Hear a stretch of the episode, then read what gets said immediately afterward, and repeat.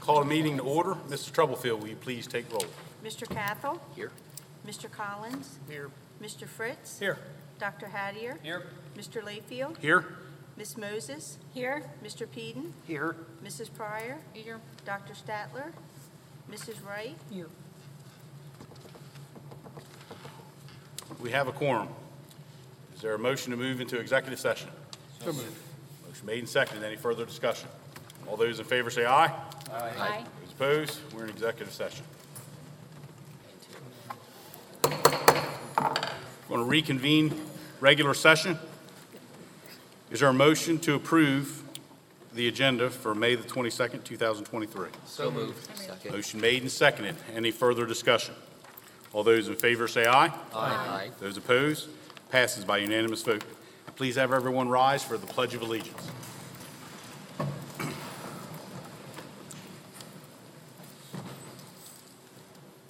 I pledge allegiance to the flag of the United States of America and to the republic for which it stands, one nation, under God, indivisible, with liberty and justice for all. Thank you. You may be seated. 3.04, Student Government.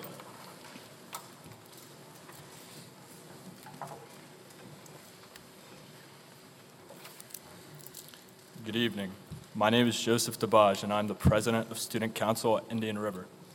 I'm speaking on behalf of our club to commemorate numerous accomplishments throughout the 2022-2023 school year. But first, I would like to thank our class of 2023 officers. They put in a lot of work to bounce back from COVID uncertainties, and thanks to them, we had a very successful school year with Christmas toy drive, night to shine event, and prom. I reckon they're very excited for their graduation on May 31st, and they will definitely contribute to making the world a better place in their adult years. Diving into club accomplishments, we had four students place first in the TSA state competition in Dover, along with seven students placing first in the BPA state competition. Vicky Chan placed first in nationals at Anaheim, California for BPA. Our band and choir had a successful trip to Disney, and they also recently completed their spring concerts.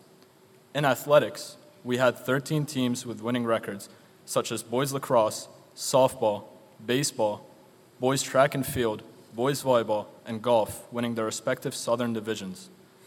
All of these accomplishments would not be possible without the aid and support of our wonderful teachers, coaches, lunch ladies, janitors, and principals. As the school year is coming to an end, students are finishing up with state and AP testing as well as preparing for final exams that will be taken in a couple short weeks. Although chaos may arise as we're capping off the year, our school was able to give our seniors one last goodbye as they prepare to walk across that stage and receive that prominent diploma. I could assure you that the class of 2024 means business, and we are more than capable of exceeding the standards set forth by previous classes. Thank you. Thank you. 3.05 and 3.06. Is there approval for the regular meeting minutes and the executive session meeting minutes So from moved. April the 24th? So Motion, motion made, second. Second. Any further discussion? All those in favor say aye. Aye. Those opposed? Passes by unanimous vote. Dr. Owens, recognition? Yes, uh, thank you, sir. Our first recognition this evening is for VEX Robotics, and I believe Georgetown Elementary will be first.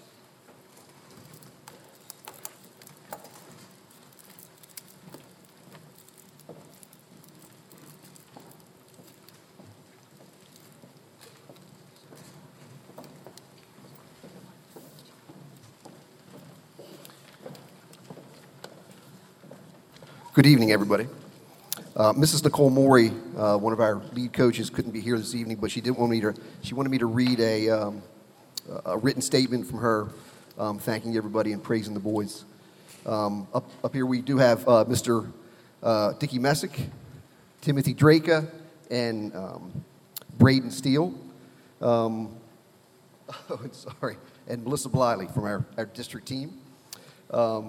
Those that couldn't be with us are Lysandra Vasquez and Raquan Palmer.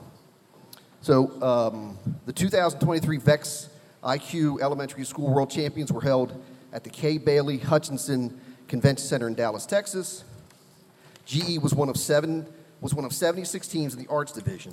Our team finished a very respectable 45th in our division with an average of 128 points per match. The Georgetown Elementary Robotics Club would like to thank the board and all the sponsors for making this trip a big success. The boys um, have a gift for the board. Um, Timothy is going to hand uh, Mr. Layfield an envelope containing a thank you card and um, a wristband for the board members. Thank you.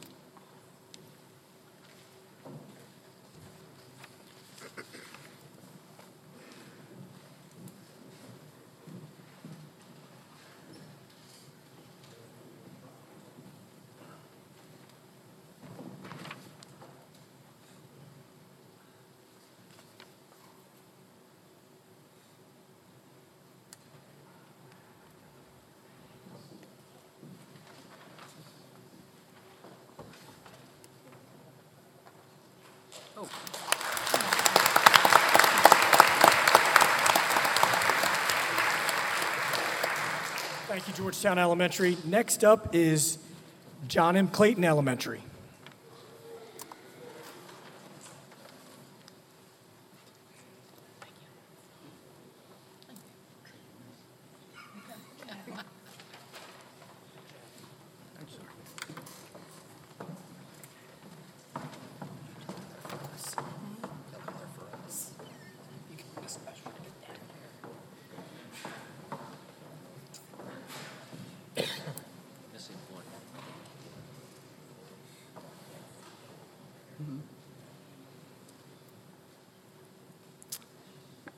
So we would like to congratulate our team from JMC, and they are named the Boys, as you can see right here. Um, they are a group of third graders. We have, if you'll wave to the crowd so they know who you are, Uziel, Caden, Evan, and Sean, and our coach, Jamie Swartz. We would like to have Evan come up to say a few words, please.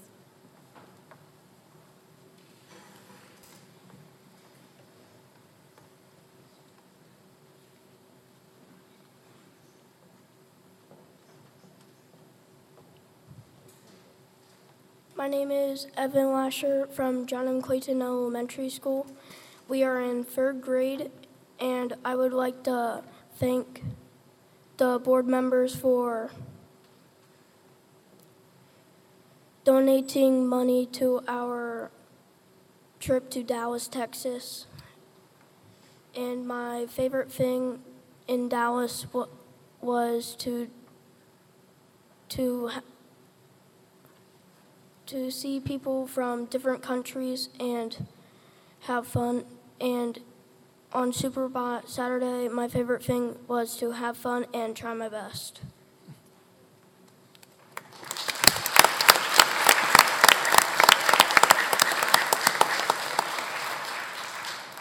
Thank you, Evan. We are super proud of our JMC team, and we are happy to have them back in school.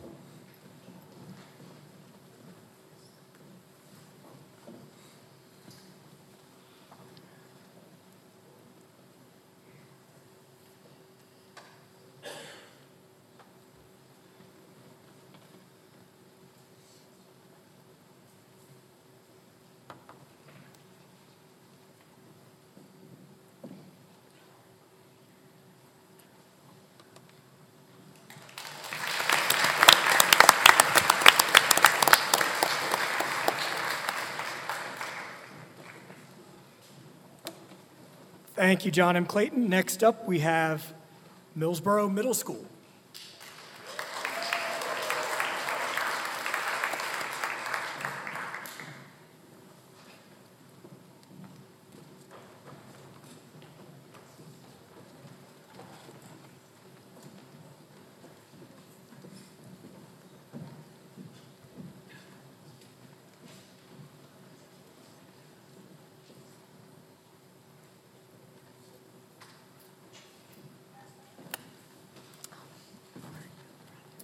Thank you for having us this evening.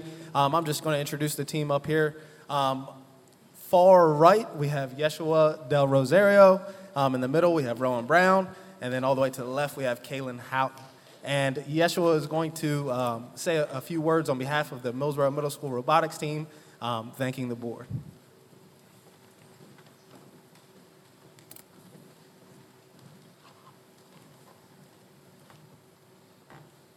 Going into robotics, I don't think anybody on our team would have thought about competing in the World Championship. Yet, we stand here today still amused by the sheer fun we had in Texas. We may not have won, but it was an eye opening uh, experience to see the creative thinking of people from around the world, as well as the brainstorming that got us here. Thank you for supporting us on our amazing adventure, namely the parents, Coach Howard, and the school board. We're ready for next year.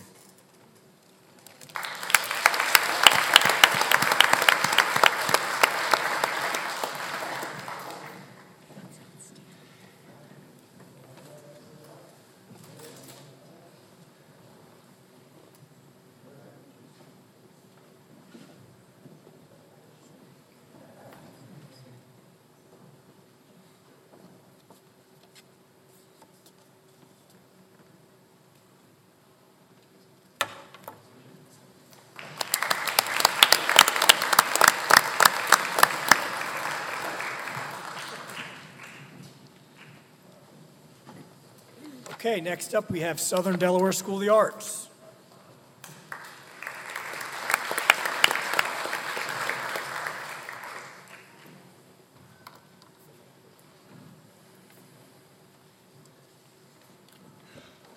I'd like to start by thanking our uh, coaches, uh, Laura Quillen and Will Labor. They did an outside, outstanding job with our teams. Um, they're both volunteers, so it took a lot of uh, dedication on their part to, to show up every Tuesday and Thursday and do that. Uh, we did have one sixth grade team that qualified to go to the Worlds in Dallas, uh, and that was Brady Quillen and Drake Meyer. And Drake's here tonight. Brady's in Disney World celebrating. Um, so, uh, well, we want to recognize Drake. Uh, they did an outstanding job. So.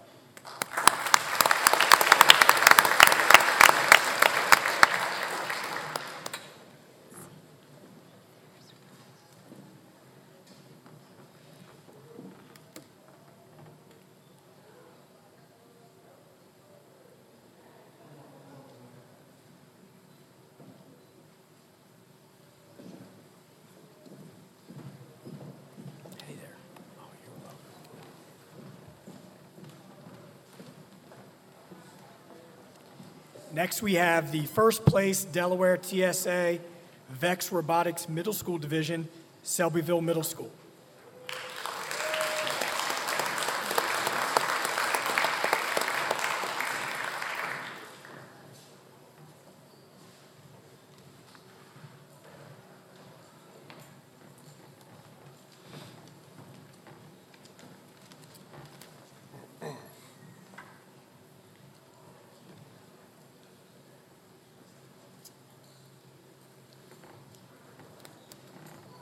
Good evening, everybody. Selbyville Middle School is proud to have students recognized tonight representing our robotics and BPA program.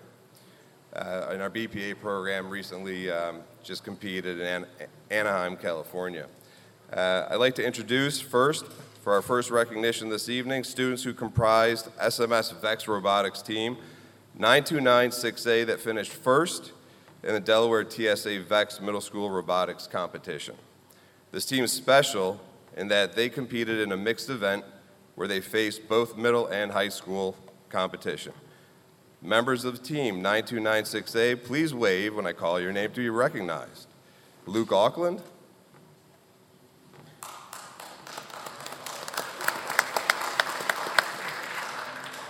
Mira Alone.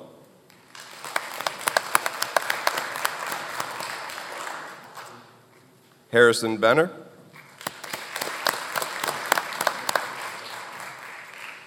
Dylan Navarrete Lopez. And Alex De La Rosa Lopez. And can we have a round of applause for our advisors, Mrs. Shalina Tingle and Mr. Jonathan Casto? Congratulations, everybody.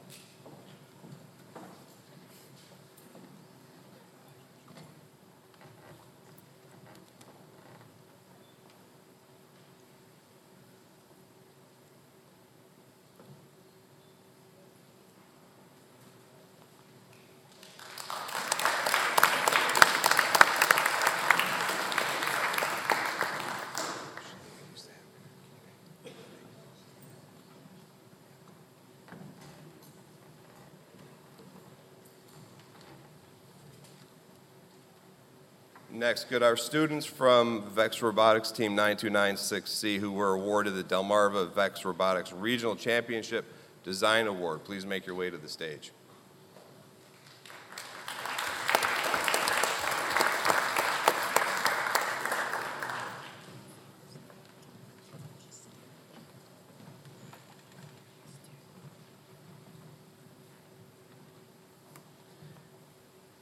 So our second recognition goes to another SMS robotics team uh, for, like I said, being awarded the VEX Robotics Regional Championship Design Award. This award is presented to a team demonstrating organization and a professional approach to the design process, as well as project and time management. Um, ladies and gentlemen, um, please help me uh, in acknowledging and recognizing um, Keegan Crotty.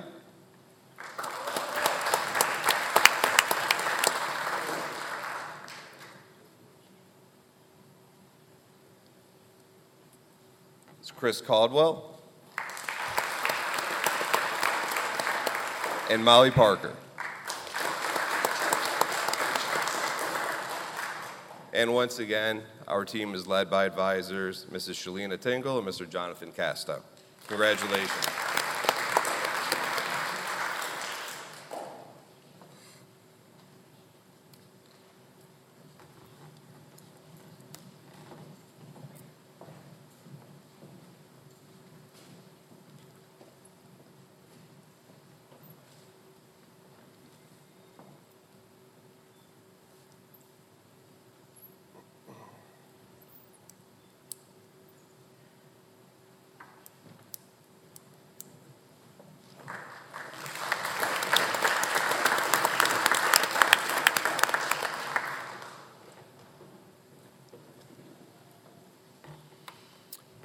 And our final recognition this evening is quite impressive.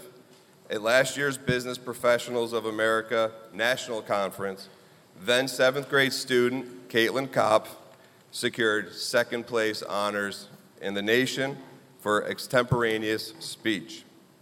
This year, at the 2023 BPA National Conference in Anaheim, Caitlin improved on her second place finish by securing first place in the nation honors for extemporaneous speech. Caitlin, come on up and let's congratulate you. Job well done.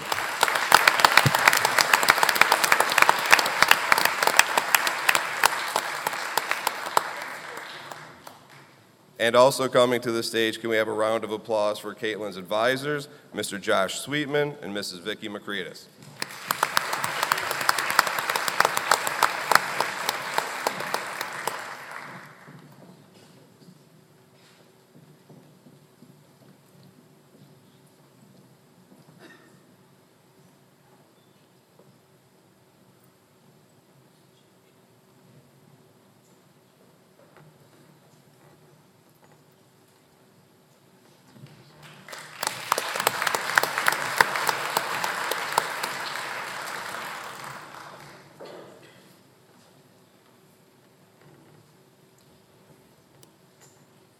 Okay, our next several awards are all, recognitions are all from Indian River High School. So I ask Mr. Williams, Principal Williams, to join me at the podium. Uh, First up is the TSA State Conference winners.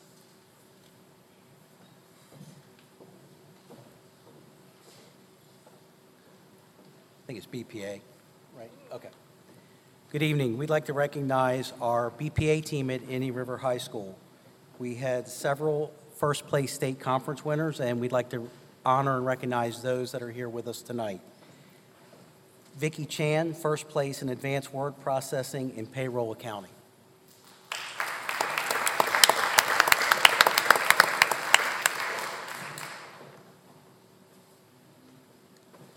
And also Chris Meister, first place economic research team.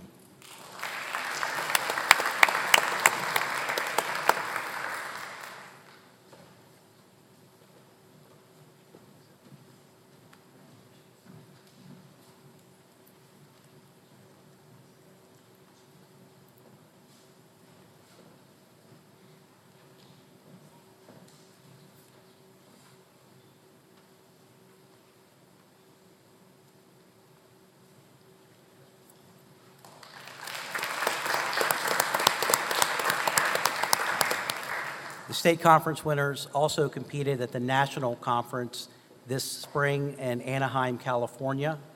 And IR had their second uh, first place national champion, and that was Vicky Chan, first place payroll accounting.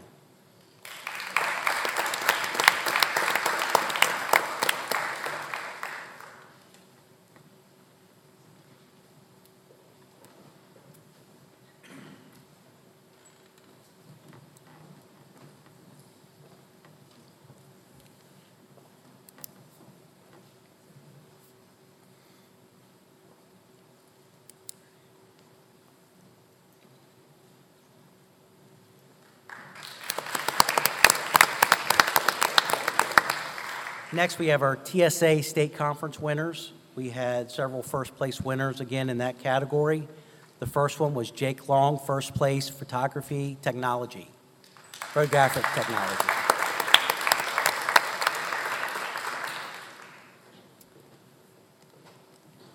Along with him, Brian Cabrera Ichty.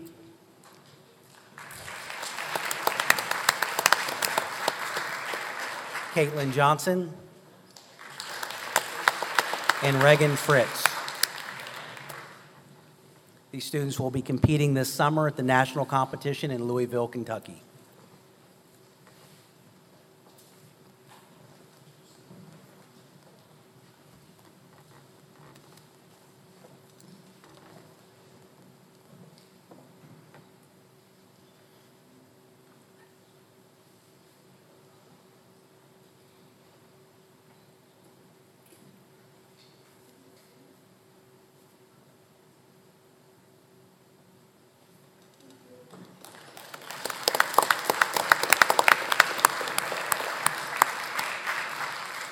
Next, the final awards this evening are our Academic All Conference. These students maintain a 4.0 average or higher during the semester, the spring semester, and the spring sports season. We had 92 student athletes qualify and, and were awarded this academic honor. Not all of those are here tonight due to our sports teams uh, getting ready for state tournament play, but the ones that are here we'd like to recognize. For golf, Evan Carpenter, and Sarah Leidick.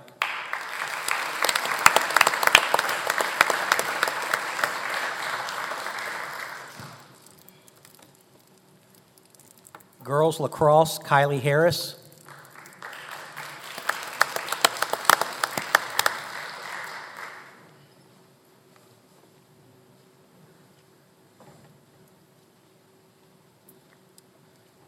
For girls soccer, Alexandria Davidson.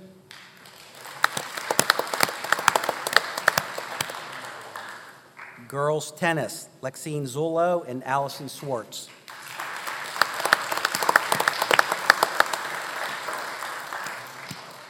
Boys track, Ashton Stevens.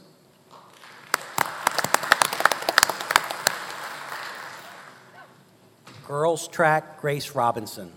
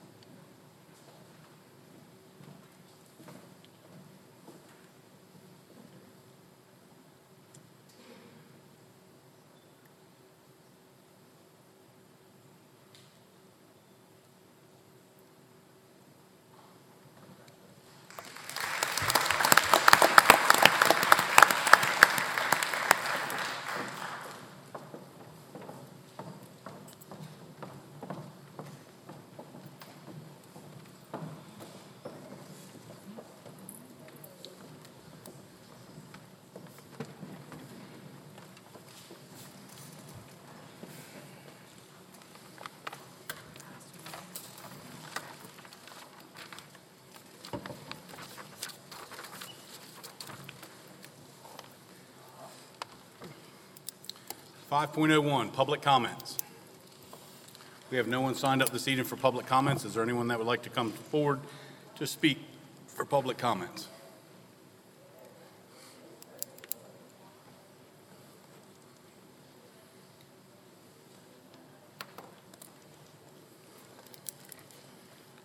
Hearing none, seeing none. Moving on.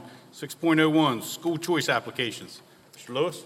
Good evening. On your board docs this evening, you will see a total of 15 school choice applications, and we are asking for the board to accept all 15 of these applications. Is there a motion to accept? So moved. Motion made and seconded. Any further discussion? All those in favor say aye. Aye.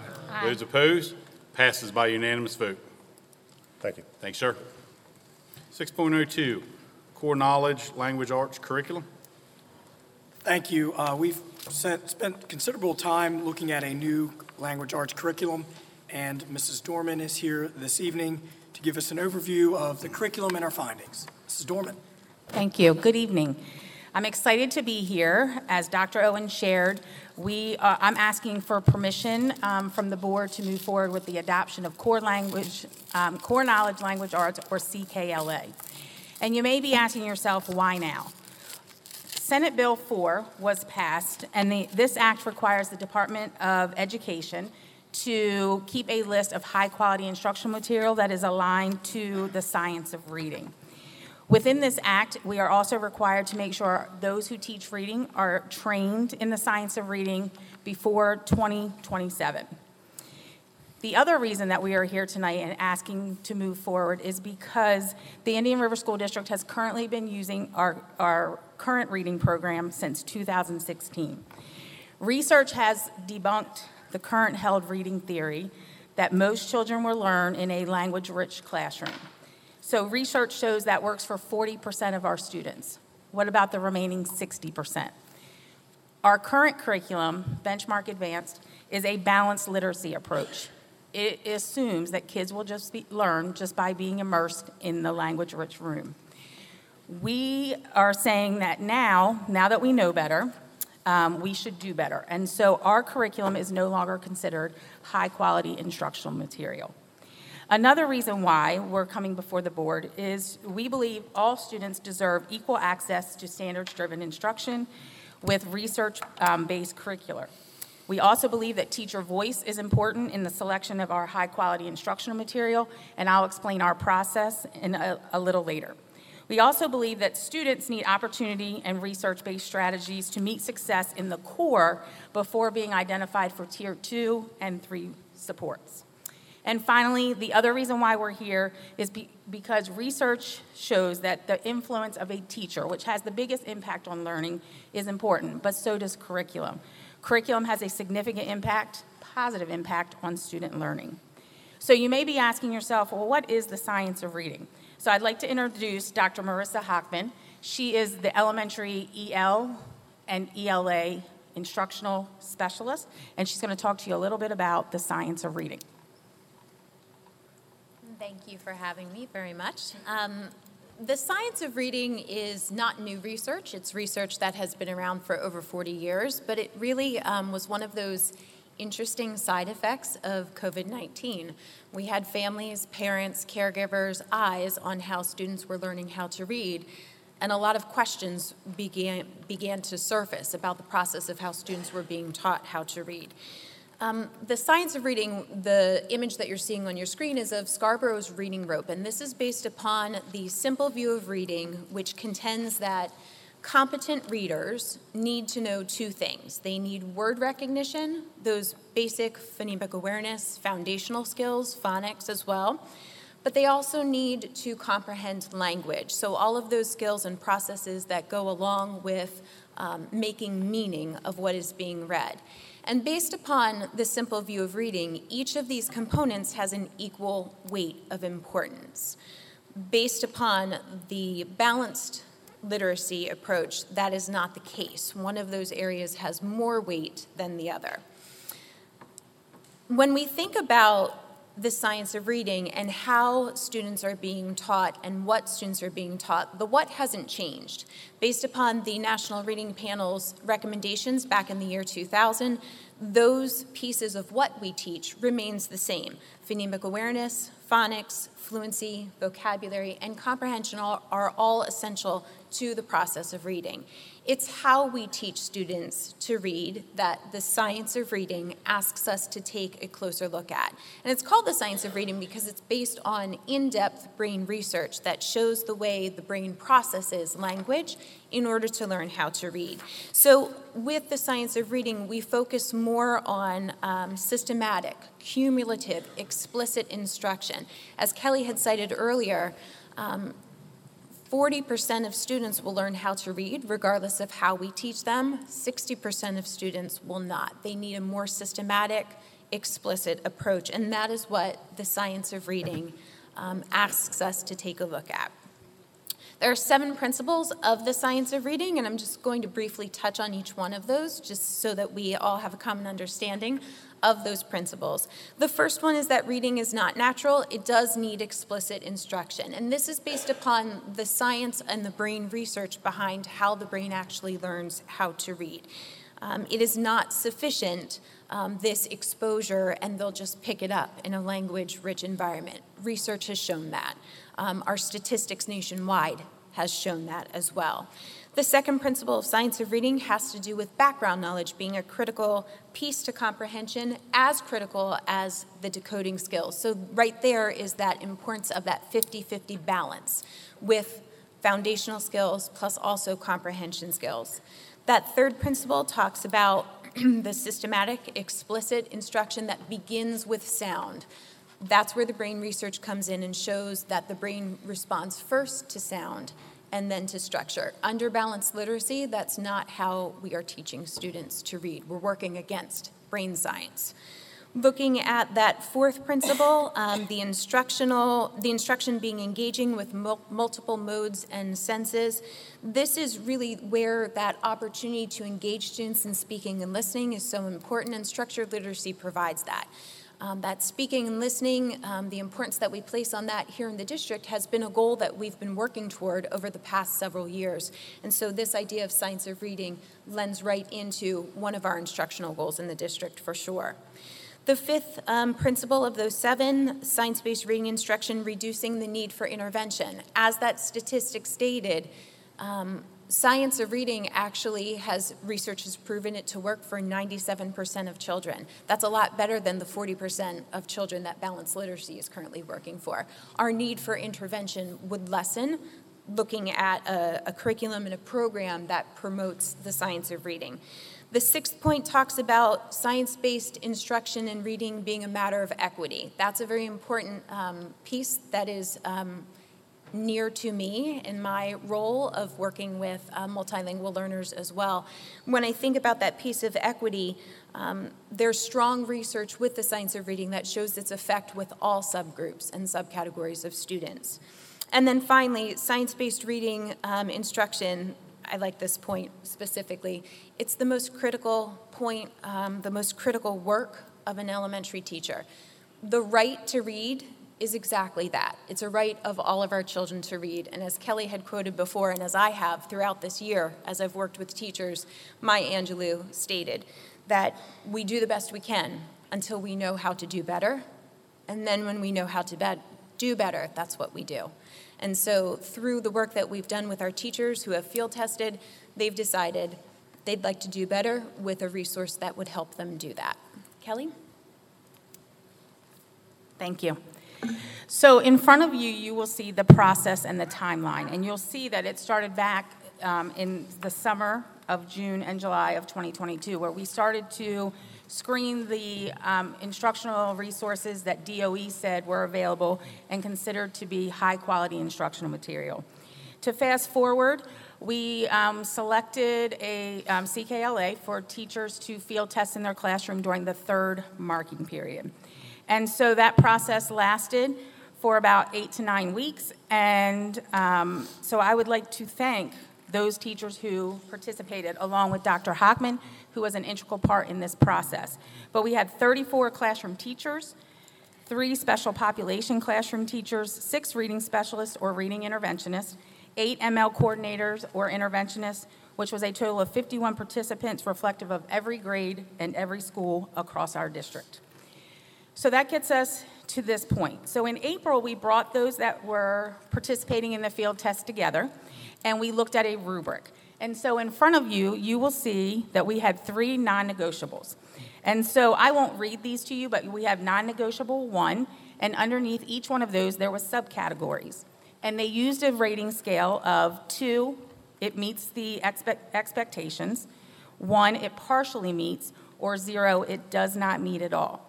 So you will see just for non-negotiable one, that 100% of the teachers believe CKLA met or partially met the criteria in 1A, as well as in 1B, 1C, and 1D. If you look at non-negotiable two, I gave you an example there as well, but you'll see that 94% of teachers believe CKLA met or partially met the criteria in 2A. 2B was 96%, and 2C was 97%. And then in non-negotiable three, which had 3A to 3D, 92% of teachers believe CKLA met or partially met the criteria in 3A. 3B was 91%, 3C was 94%, and 3D was 82%.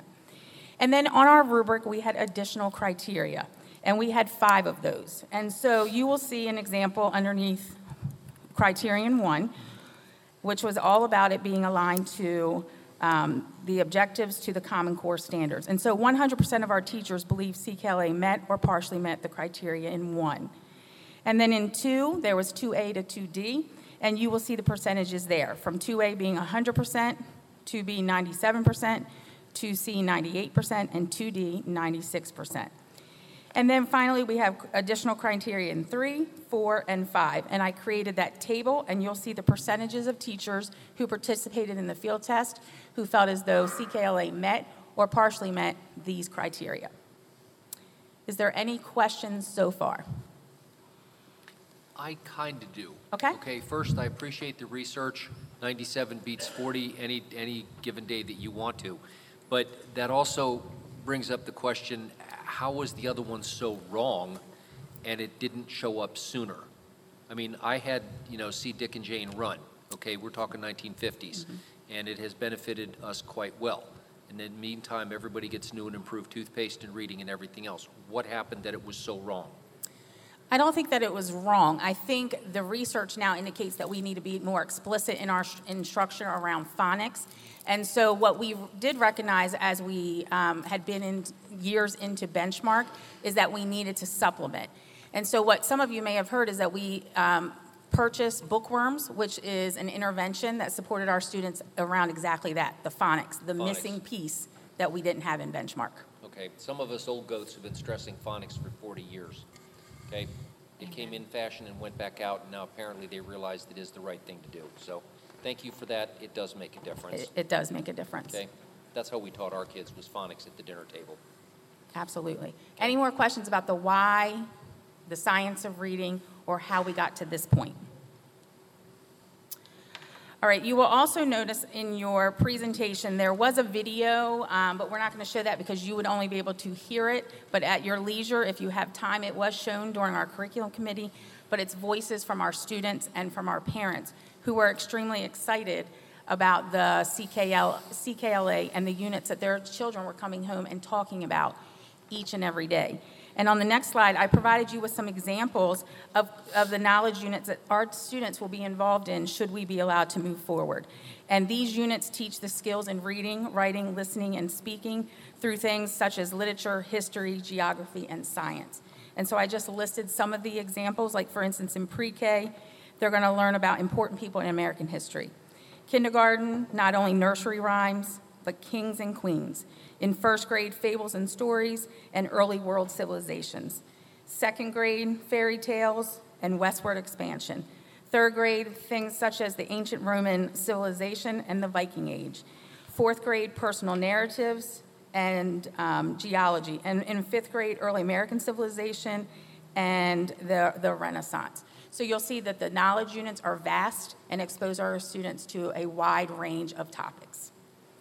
So I'm coming to you tonight to ask to move forward with the adoption, and you'll see on that final slide that we have worked with CKLA. It's a five-year contract at about $2.8 million, and that includes all the teacher materials, student materials, and consumables, mCLASS, which is a program where we can track data and the interventions that we may need, especially as we close the gap in those upper grades, because we know that we're going to have those until we're able to get our first group of students through the entire curriculum. And it also includes professional learning for our administrators, for our teachers, and so on. So we're asking if we could have permission to move forward with the adoption. And we have set aside ESSER money to be able to purchase at at least $2 million. I knew this was coming because we had been using our current curriculum for, since 2016. So when we were working on where are we going to spend our ESSER money, I did work with Cabinet and with Tammy to set aside that money. A Couple questions. Sure. Five-year contract. Mm-hmm. What happens after f- the fifth year? It doesn't mean that we would walk away from CKLA, but we would, would need to reassess, making sure that we're on track, our students are making progress, we're confident that that is going to occur, but it's always good to have a cycle where we're reviewing curriculum. So it could be a possibility in year six, another 2.8 million curriculum coming down the pike. I hope not, but I can't guarantee that it won't happen, but we certainly want to be able to review it to ensure that we're on track for our students. So you said you've requested two million to be set aside in ESSER funds. Mhm. And uh, I'm assuming that's been done? Yeah, it has been done, yes. So why not the full 2.8? Well, when I talked with Tammy, she said we may be able to use all of it, and I wasn't sure what the quote would look like. Um, When we were asking, I was, at the time when I requested it, I was doing a, kind of an approximate figure. Um, And we also know that we have that textbook money set aside for the renewal of curriculum as well. Um, Certainly, I can work with Tammy to look at the budgets and how much we have less, left in ESSER, Um, but I had, I had ballparked it, to be honest with you. So Tammy, do we have the funds in ESSER money to pay the full 2.8? And how does this qualify for ESSER money? I believe we will have the funds. Um, When we originally budgeted for ESSER, it was, you know, here are all the things that we want to do, and this is an estimate of what they would cost, because remember, this was two years ago. Um, So as I'm reconciling this summer, that I do think we'll have enough to cover it all, but we had originally budgeted, budgeted 2 million, so that's what we're setting forth tonight. The re- reason I bring this up is we all know that, you know, we've got some very troubling financial uncertainty, and if nothing changes, we could be looking at a possible request of referendum coming within just a couple of years, which isn't anything that's going to pass at the current economic environment. So if it's out of ESSER money, then just as a reminder, it's not out of our general operating budget that Correct. would not affect. Correct. And if it all could be funded out of that, that, now, and and again, this is a state requirement, correct? State mandate? The Senate, the Senate bill, yes. How much Senate- money did they give us? They did not give us any. Say it louder for the media. They to did hear. not give us any money. Correct. The It was state up to the didn't fund district to it. figure out, yes. Another unfunded state mandate. So if the media could report that, I'd appreciate it. So it's a five-year contract, but they're requiring the 2.8 up front. They would work with us, um, but I do believe, since we're using ESSER, we have timelines on when that money needs to be spent. So um, certainly, we have the money, so we would move forward with the payment. When's ESSER have to be spent by? September 30th, ESSER 3 is September 30th, 2024. Say that again, September what? September 30th, 2024 for ESSER 3.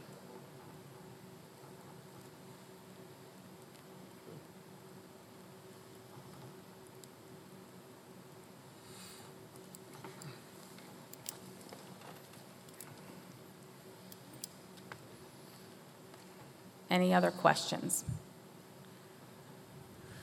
No question, but I guess a discussion. Jim, you brought up something.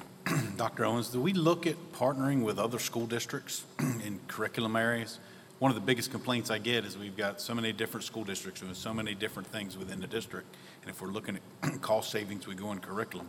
Do we look at partnering, or are we happy to separate and do something different than everyone? Because it seems like there'd be a cost savings if we looked at joining some other districts to do some of these certain ventures. I mean, just, I know we get beat up on in the community or the public about spending money, in here I think this is a great cause of what we're doing. I just don't know, is it right or wrong to be partnering or looking at what other districts are doing to maybe cost share, get some savings or something like this?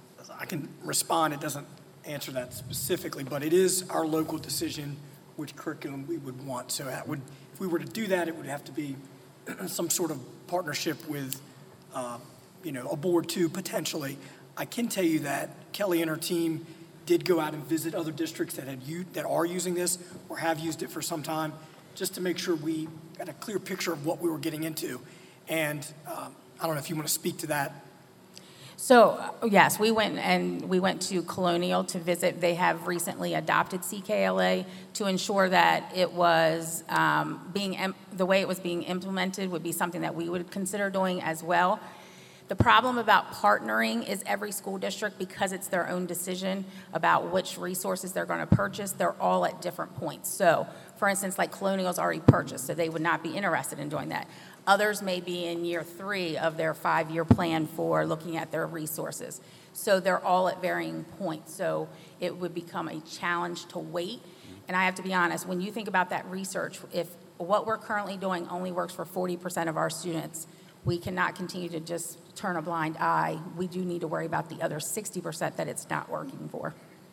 Oh, I agree, thank you. That's a good- great presentation, but I just, Jim Fritz brings up some ideas about the costs, and constantly, we got 19 different districts doing 19 different mm-hmm. things. If six or seven of them started at the same time in the same timeline, it'd be more feasible So for each when did, district. to piggyback on that, when did the state come down with this, this decision? In the spring of last year. So how could any, so, but some districts could have, before even knowing about this, started this particular program. They could have, and others chose something else that may not be aligned to the science of reading, so therefore they're going to have to supple- supplement in order to meet these requirements. And so paint, paint me the picture. So so when the state comes down with this, do they supply you with a list of places and programs to pick from that meets that? Or you have to go out and find the program like this that meets it? They're required to create a list, so they use EdReports as their measure to determine if curriculum meets the criteria around different components, but science of reading is one of them. So once they're, once they create that list, then we begin the process, Dr. Hockman began the process last summer of vetting those programs that are out there. And some, as one would think, um, oftentimes the research, it, they have not updated, but they've changed a couple things. So they don't necessarily change all of the components. So though they may have said they're the science of reading, they didn't meet the criteria for that. And we're not aware of another school district that is starting at the same place we are with this exact same program? I am not aware of any. But Late- someone, someone else is starting from scratch, but they might be using a different Correct. program. Because again, like Dr. Owen shared, DOE leaves it up to each school district to decide and work through their own process for curriculum adoption.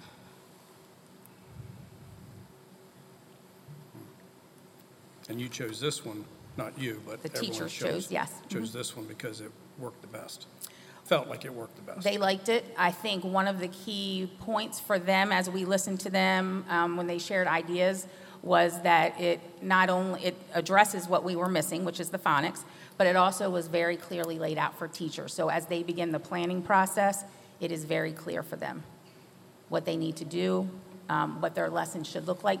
Still some opportunity for creativity because there are going to be now built back in like culminating activities. So after they study a unit of knowledge, they'll have opportunities to stop and celebrate the, the knowledge that students have learned. They bring parents in and teach them about the different units as well. There's also opportunities of what this curriculum is sharing as pausing points so that you can stop and address the needs of students by either um, doing small group instruction or also by extending and refining for those students who have already learned it. Does this program have any, is there, are there any connections to this program with anybody at DOA? Not that I'm aware of, no. This is a national program. Correct. And again, how much money did the state provide? The state did not provide us with any money. Zero, okay. Correct. Tammy, how much money's in uh, the ESSER three funds?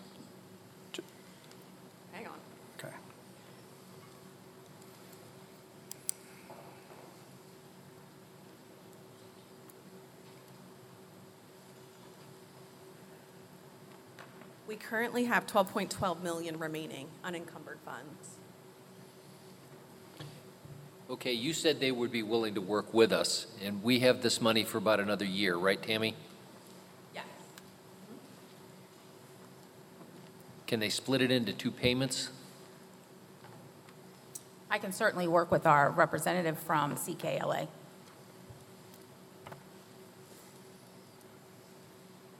And unless they're going to give us a discount, it's not going to Make a difference? make a difference. Because we need the, we need to spend the funds. We don't earn interest off the funds. There's no benefit to us financially, at least So for waiting. can you negotiate 10% then for cash up front? I mean, sounds ludicrous, but what the heck? I can try, for sure. Try. The worst they can say is no. No, mm-hmm. correct. Now, I didn't just go with their initial when they gave us the contract. We did negotiate even around, like, mCLASS is one portion of it.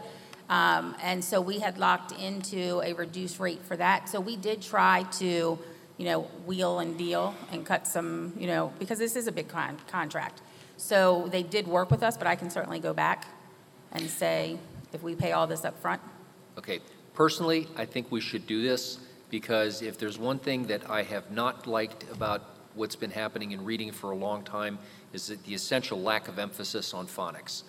And that's been an argument that's been around for many, many years. Phonics works. All the see and say and all the other things where you're looking at it as a code basically never did. And if that's not something we're teaching, then the sooner we can get back to teaching it, the happier I'm going to be. My kids needed supplementation, all right? We've got, you know, doctorates and master's degrees in my families right now, but a lot of it was because um, Laura supplemented at home because the, the curriculum as being taught did not get it, okay? The So- uh, student materials and consumables, they're providing five years' worth of those? Correct. Can those be, is the copyright meaning we cannot make copies of those materials and consumables? So at the end of five years, we're out of supplies. Even if we continue this program, are we left then purchasing another five years of supplies? Or can we use and make copies of these materials? Well, technically, we're not supposed to make copies of any of those kind of materials, but does that happen? Absolutely, um, in a classroom. So could it happen? Absolutely. I think at the five-year point, we definitely just want to make sure that our curriculum is in line and our students are making progress. And certainly at that point, we will, you know, to, to do a survey with our teachers, look at uh, the resources that they continue to need. Maybe some of them do not want the student book. But what happens with the consumables, what I've seen with the curriculum as we field tested it is everything that they need is in there. I had one teacher say to me, I never had to go to the copy machine. So we're going to save money that way with paper because from the workbook pages to the assessment, they're all in one book, one location for teachers. I would advise that in budgeting, since ESSER won't always be around, that we start a line item for curriculum, because in five years, the state will mandate something different. 10 years, whatever that date is. And we do have that local referendum fund. Mhm. Thank you. You're Thank you very much. Absolutely. Any more questions? Thank you for that presentation. Um, Does this require a motion tonight? We've action tonight. Yes. I make a motion to move forward with it. Second. Motion made and seconded. Any further discussion? All those in favor say aye. Aye. Aye. Those opposed? Passes by unanimous vote. Thank you. 6.03, North Georgetown Elementary Fire Alarm Panel Replacement Quote. Coach Booth? Good evening. Good evening. Um, In your board docs, there should be a quote tally sheet with uh, two um, prices for replacement of the fire alarm at North Georgetown. Uh, Either would be quite equipped to install, uh, but the recommendation is to go with Anaconda Protective Concepts at 113,900. Uh, Both bids are under the procurement uh, threshold as well. Uh, This project will be completed over the summer and have the school back in total compliance. Uh, Minor cap will fund the project. Thank you, Mr. Booth. Is there a motion to accept? So moved. Motion made. Is there a second? Second. Motion made and seconded. Any further discussion? All those in favor say aye. Aye. Aye. Those opposed? Passes by unanimous vote. 6.04, East Millsboro Elementary RTU quote. Thank you. Again, on your board docs is a quote tally sheet uh, listing for the replacement of the rooftop unit operating for the benefit of the cafeteria. It is recommended that the lower bid be accepted of modern controls at a cost of $222,480. Uh, Three-letter bids are required uh, by the state uh, per procurement thresholds. Um, This will be a summer project as well and be funded with minor cap funds.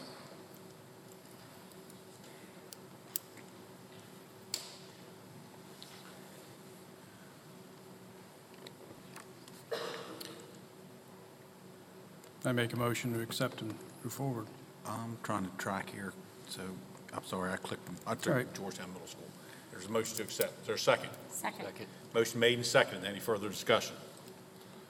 All those in favor say aye. Aye. Those opposed? Passes by unanimous vote. Go ahead, sir. The Georgetown middle roof quote. Uh, The Georgetown Elementary should be slash uh, middle school quote. On your board docs is a a roof project over part of the Georgetown Middle um, and Elementary cafeteria. It's lobby and the bathrooms that are just outside on the middle school side. Uh, The project has considerable amount of external ductwork. Um, It is uh, also a flat roof. Uh, We recommend the proposal from Hershey Exteriors uh, be accepted for several reasons. Uh, th- They anticipate uh, doing the work uh, this summer, um, and it is a total replacement. It's a story with this fly here. Um, I don't know, the you better EP talk to buildings the and grounds about EPDM. bug control. Pardon? Talk to buildings and grounds about bug control. Yeah. Okay?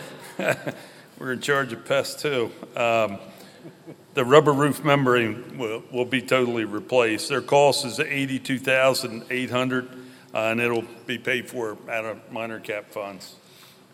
Um, The Miller roofing was just a coating only, uh, but the roof is failing in some spots and need to total, need to be totally replaced. Uh, qual- Quality Exteriors, I should point out, Quality Exteriors was the lower bid by about $400, but in my conversations with them, uh, they're booked for the summer, so they couldn't promise getting to it um, like uh, Hershey Exteriors. Uh, So that's one of the reasons why I recommended uh, going with Hershey Exteriors. Thanks, sir. Is there a motion to accept Hershey Exteriors? So moved. Motion made, seconded. Any further discussion? All those in favor say aye. Aye. Those opposed? Passes by unanimous vote. 6.06, Sussex Central and Indian River High School's tennis courts. Okay, on your board docs are proposals to address uh, both high school uh, tennis courts. It is recommended to follow up with repairs that were made in the spring uh, before the seasons started, the tennis season started. Um, With more repair work and coating, the new, and newly painted stripes will keep the courts in pretty good condition for the next couple of years. Um, Indian River High School is a higher cost due to the more excessive damage that it has. However, this proposal will allow uh, time to pursue a longer-term option if necessary and a, and a funding source. Sussex Central is built a little differently and costs less uh, in this proposal. Uh, Minor cap funds will be used. It is under a state open mark, market uh, purchase threshold, or it is under the open market press, purchase uh, threshold, and the cost is 136,000 uh, even from Macaro Companies, who the recommendation is.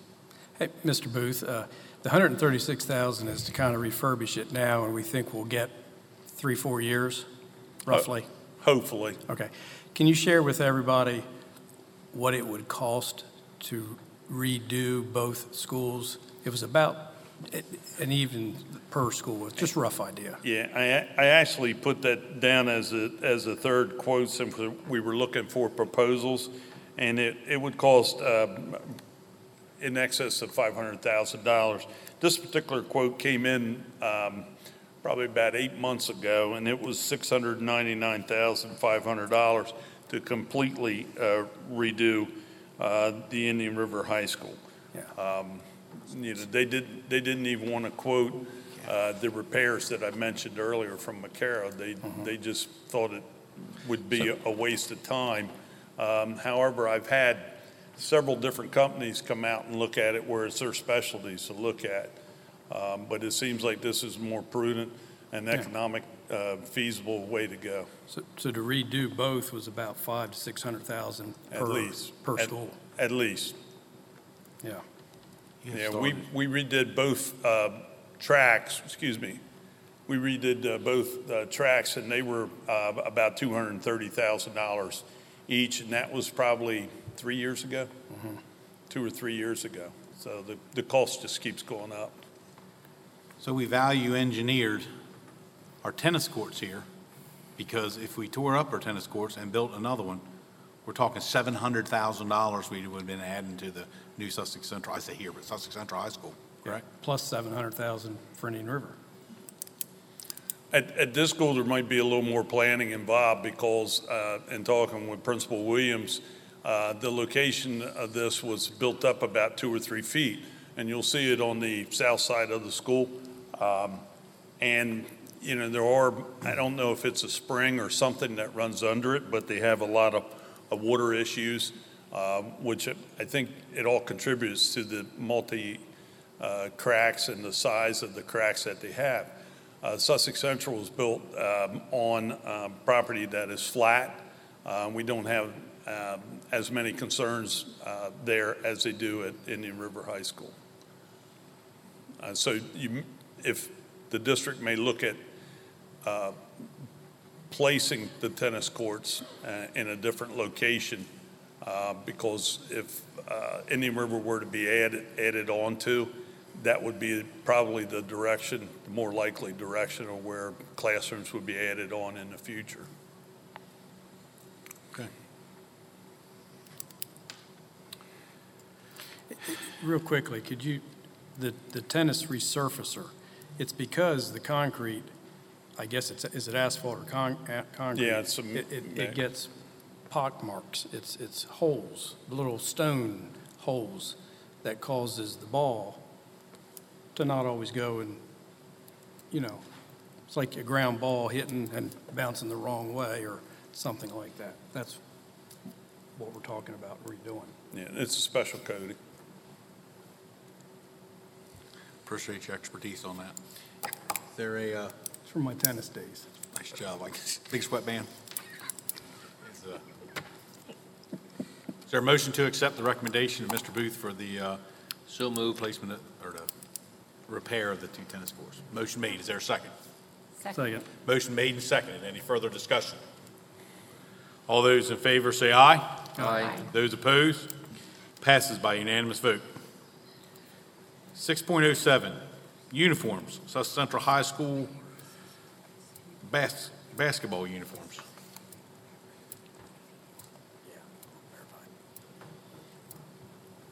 Thank you, Mr. Layfield. Yes, sir.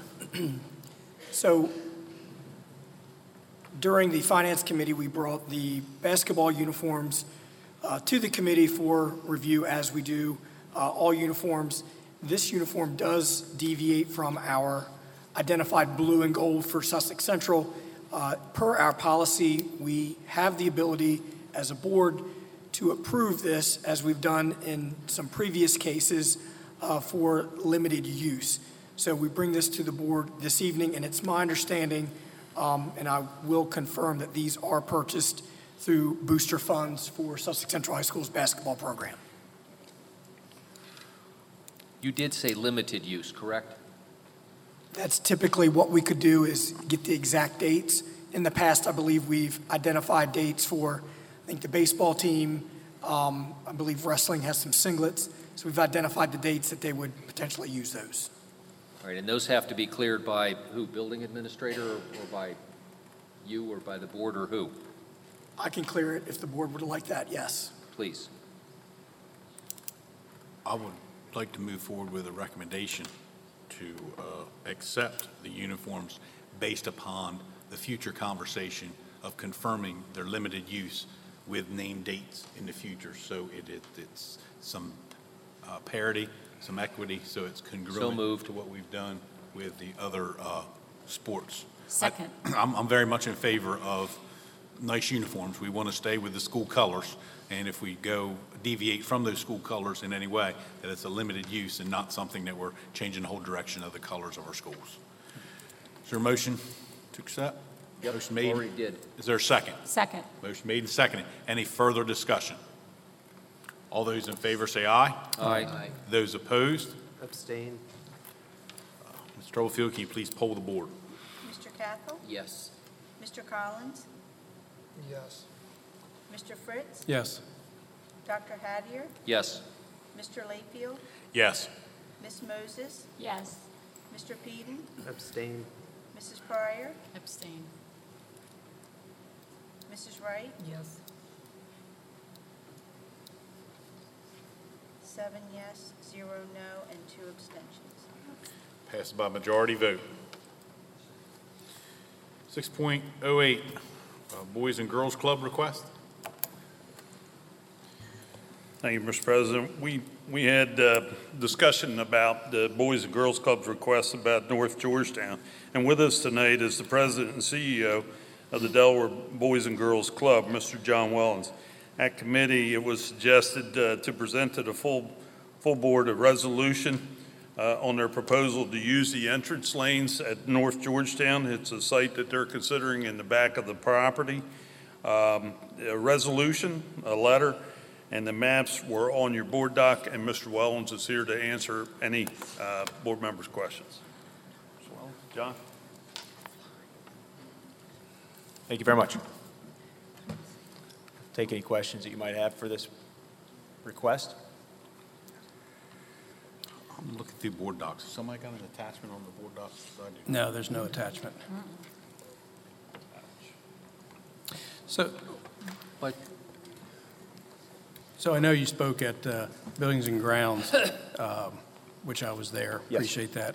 Um, a- And, you know, obviously, it's to share use of the entrance that we have already at North Georgetown.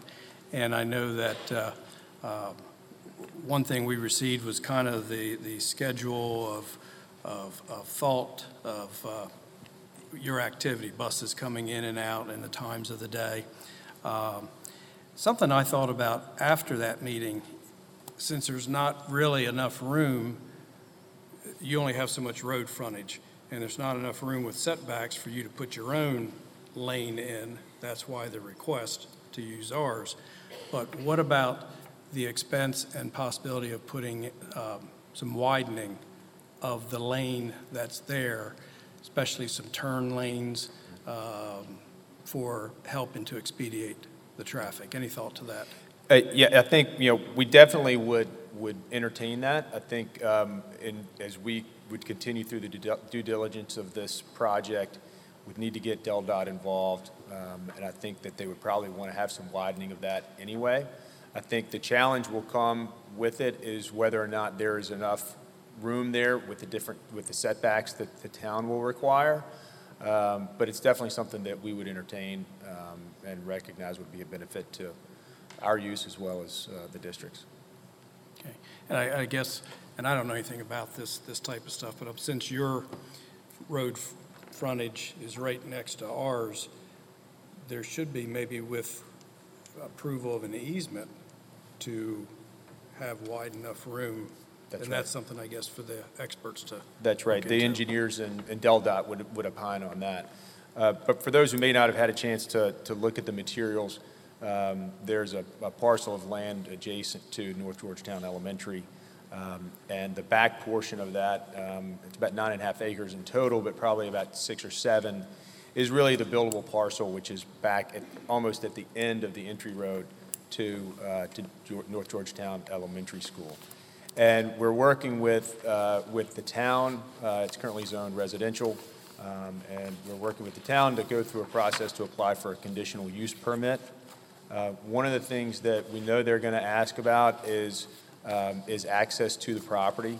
Um, They won't grant the conditional use um, unless we have uh, an easement or something that is tantamount to that. Um, Obviously, we have a little bit of a chicken and egg situation. You know, we don't want to purchase the property unless we know that we have access to it to, to build. Um, And, but we can't get the right um, zoning requirements from the, from the town unless we have an easement. And this is kind of a middle ground here where um, the resolution would really, as it states, you know, if we purchase uh, the property, then we would work with the, with the district to, uh, to have an easement recorded. Obviously, this is just, you know, really a formality. The real work is in, um, is in, you know, the details of that easement, uh, possibly widening um, as we, as we could as part of that, um, and also anything related to utilities that we would need to, um, to tie into town, uh, water and sewer, uh, et cetera. Personally, I'm supportive of the idea, and I think Mr. Fritz floated the widening uh, last week or the week before. Um, I think it's an excellent idea, and that's something that could work into your budget and could benefit both schools. Certainly with us having the, the Boys Girls Clubs close at hand, makes life easier for the parents. Um, I'm, I'm supportive of the project, you know, certainly in principle. Sure. Okay, like you said, there's bugs that have to be worked out, and, you know, there's an awful lot of uh, other things, but in, in principle, I, I'd say we should support this.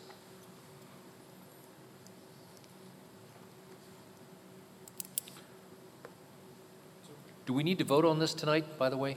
Well, Let me just ask, uh, what- the- on your board docs is, I mean, we sent this out to everybody after the committee meeting, the PowerPoint, so it should have gotten a PowerPoint, but on your board docs, there's nothing No. of a letter or a resolution. No. John, you may want to read the resolution. Okay. Uh, Um, My apologies. Uh, And my understanding is that this has been reviewed by your legal counsel, too. Um, I believe it was sent to our attorneys. Yes, they were, they were fine with it. Yeah, okay. Uh, The resolution uh, reads, whereas the Boys and Girls Clubs of Delaware, Inc., the clubs, is considering the purchase of parcel 135.14.00-83, the property located adjacent to the North Georgetown Elementary School on North Bedford Street, Georgetown, Delaware, whereas limited road frontage limits direct access to the property for ingress egress, and whereas the existing entryway to North Georgetown Elementary School runs along the border of the property.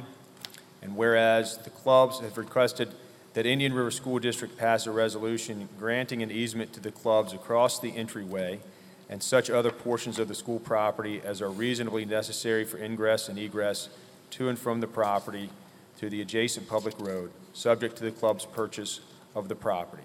And now therefore be it resolved that Indian River School District Board of Education grants to the clubs a perpetual, free, and uninterrupted easement across the entryway and such other portions of the school property as are reasonably necessary for ingress and egress to and from the property to the adjacent public road, including access to us- utilities, water and sewer, electric, and natural gas if necessary. And be it further resolved that subsequent to the purchase of the property, the Indian River School District will work with the clubs and legal counsel to draft and record a formal legal easement agreement adopted by the Indian River School District Board of Education, regular meeting, regular public meeting on May, hopefully, 22nd, 2023. Dr. Owens, the start and end times for North Georgetown? Um, Sarah Green is here, she can be specific for me. Ms. Green, you start at eight fif, eight fifteen, eight o'clock?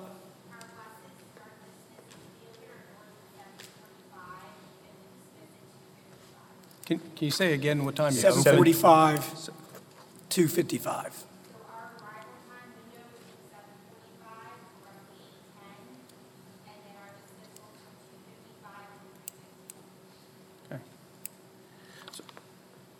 Mr. Wellens, if, if I, tell me if I'm wrong, in the information you provided, you said there's roughly, uh, in the morning, thir- 30 parent drop-offs, five vans, and that, in your morning time, was be- around 6:30 to 7:30. In the afternoon, about 20 van or bus drop-offs, and your afternoon times are 3 to 4. And then you have your evening parent pickup, which is between 5:30 and 6. Yeah. About right? That- That's about correct, yes.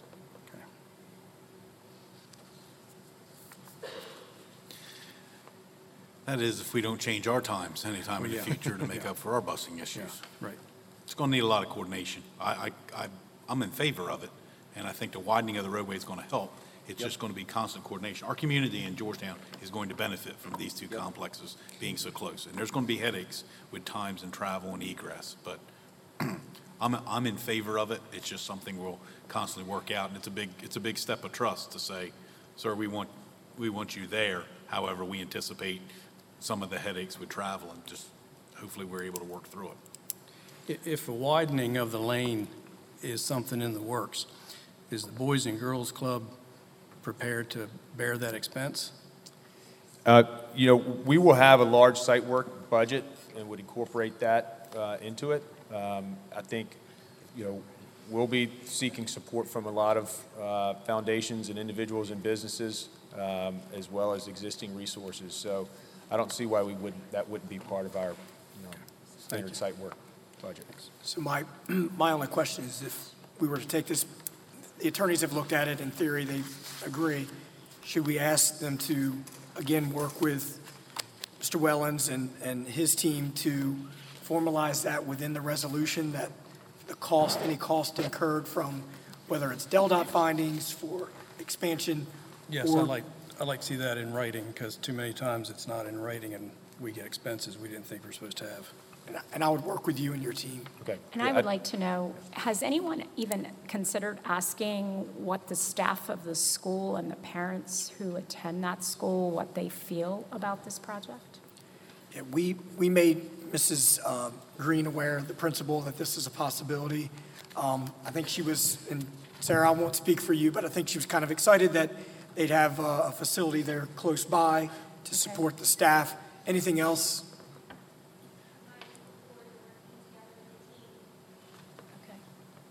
So your staff and parents are in favor of the program as well?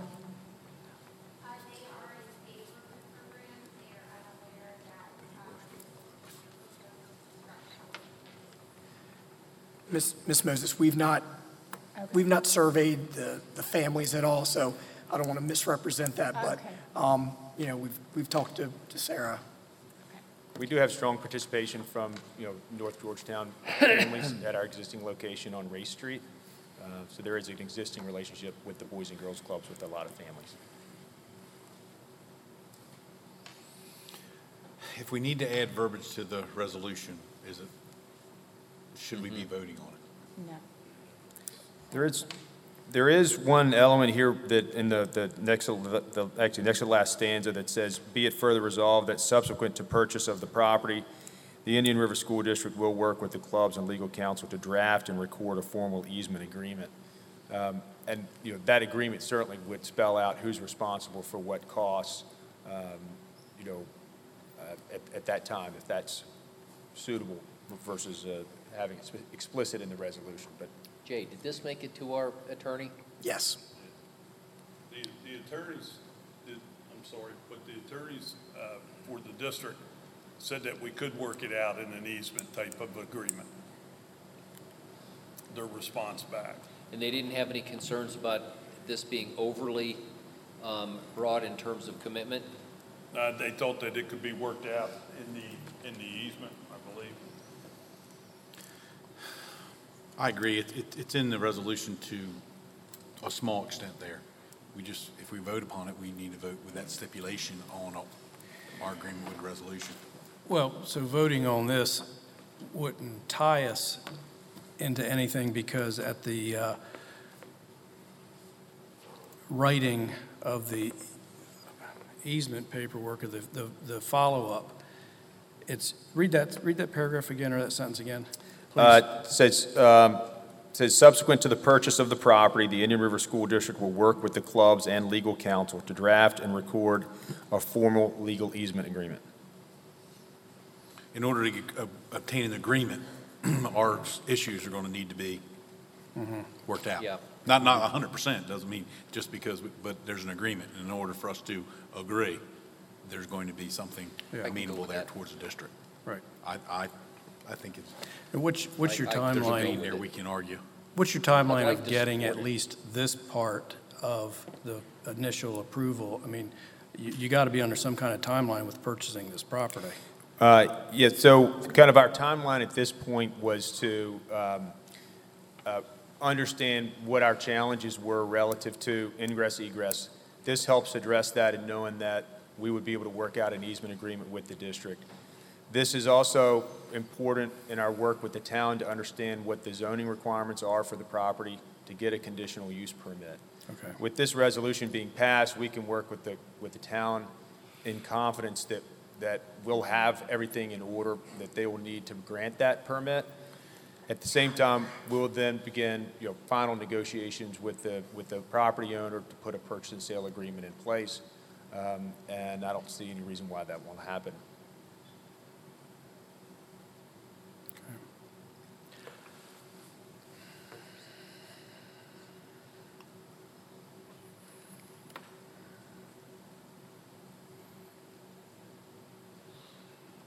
Can I make a motion to support the resolution? There's a motion made. Is there a second? I second it with the knowledge, knowing that the, uh, should, the- should the uh, proceed, that we have the ability to write the legal paperwork with working out those details to the, to the favor of the school district, not as a compromise.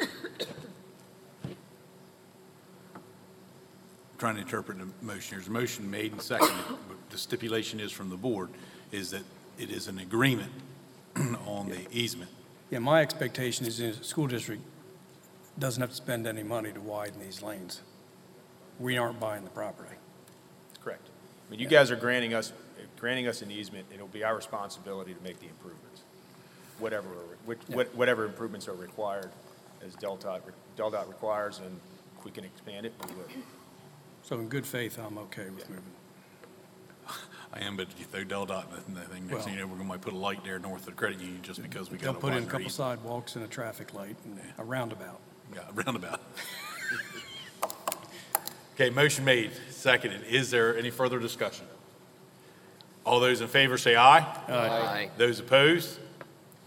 Passes by unanimous vote. Thank you, Thank you sir. very much. Really do appreciate, uh, you know, your passing this resolution, and, you know, it says a lot about your willingness to work with us and the good faith, and we really do appreciate that. Thank you.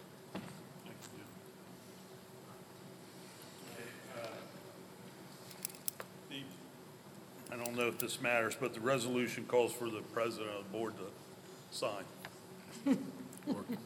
You get my signature because the board voted behind it. Uh, Anything further with the Boys and Girls Club requests? Mr. Booth? No, sir. Okay. 6.09, 2023, 2024, DSBA, Delaware School Board Association membership dues. Yes, these are your annual dues, and as you'll see, they've remained at that uh, 11.0 threshold, um, which used to be thro- 13.0, so we appreciate that from uh, Mr. Marinucci and his team. And the fees for the 23-24 school year are $12,656.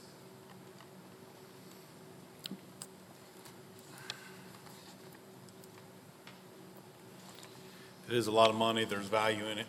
They're doing more with Marinucci than I've ever seen in the past. Yep. Now Marinucci's going to be gone. July? Yes. Yes, July, he's- so. he's But he's, he's, he's taking us in the right direction with that, so I find value in that. I'll there make a motion, we accept it. Motion made and seconded to accept. Any further discussion? All those in favor say aye. Aye. Those opposed? Passes by unanimous vote. 610, Howard T. Ennis Golf Cart. Ma'am? Good evening. Um, As everyone is aware, Howard T. Ennis, we have been in our new building since January 3rd of this year. And since we've moved in as a staff, we've been analyzing all of our needs, as you know, because I keep coming every month with requests. Um, But we have a pot of money that is going to expire at the end of the fiscal year, which is June 30th. And if we don't spend this large sum of money that we have conservatively saved, it will go back to the state. So as a team, we have looked at our needs, and we determined to support our constable and the safety initiatives to purchase a golf cart um, that will help our constable efficiently get around the, the new space since it is a lot larger, check all of our parking lots front and the back and all of the outside grass areas. The golf cart that we are presenting um, holds four people. It comes with seat belts and blinkers and all of the bells and whistles for safety. Road ready is what they refer to it as. Um, but it also comes with a five-year warranty, which is the most that you could get on any golf cart that we analyzed. And it also comes with lithium batteries, which have a 15-year battery life. Does anyone have any questions? Are you aware of the huge EV mandate meeting that's going on at Sussex Central this evening? Over a thousand people speaking out against electronic vehicles. What's the benefit to the electronic vehicle versus a gas-powered uh, vehicle for your use? Price point. Price point. It increases at about $5,000 if we go to a gas. Well, there's, this money's going to be lost, so I think this is a good usage for it, so I would be supportive. I'd make a motion to approve. Second. Motion made and seconded. I know in the past that we've had some schools look to upgrade, but this is, If you want me to look to upgrade, I will absolutely do so, but we need to make the, the purchase, but we're confident that this will be fine. They're a nice unit as well. I believe you shared the life, in the meeting, you shared the life expectancy, te- It's- about 10 years? Uh, 15 years is what comes on the battery, but, you know, shave some here or there. They say as long as we use it regularly, the lithium batteries last way longer than the other one, you know, than the regular, the regular battery does, so they're confident, and I know that Mr. Nealis is going to definitely be using it every day. there's motions on the table. Is there any further discussion? All those in favor say aye. Aye. Those that are opposed? Thank you very Passes much. by unanimous vote, ma'am. We keep an eye on that electronic vehicle. 611, Howard T. Ennis Furniture Change Order.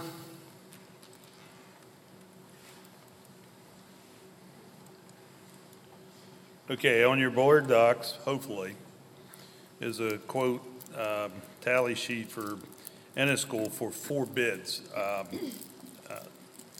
Ms. Skansak uh, got the three different quotes, um, and that is one of the purchase. The other purchase are included for preschool items for state licensing in the amount of $26,804.10 and $53,081.44 for two uh, multi-sensory and one Snoezelen specialty program for the specialty program spaces, I should say.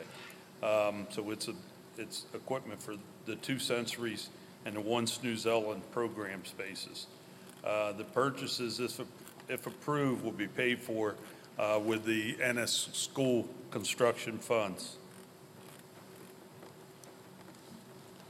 And if there's any questions, uh, Mrs. Kansek's right here. The Motion to construction fund, approve. was that all included with, with the beds? I- Yeah, I didn't hear. This was a change order, so it's an added cost. So is, is this covered with the construction cost, or is this an add-on addition? So the, the purchase of these particular beds is an oversight on my part. I had thought that I had originally ordered them when we ordered the changing tables months ago, but I did not. When I went back and looked at my notes, I noticed that the beds that they, the changing table beds wouldn't work for the purpose in the nurse's office, right? So we went looking again, and this seemed to be the best price for the, the best option, because we need them to be mobile, move up and down, as well as, you know, sit up, fold, and have side rails based on our student population needs. So in terms of the question you asked, that would be Mr. Booth.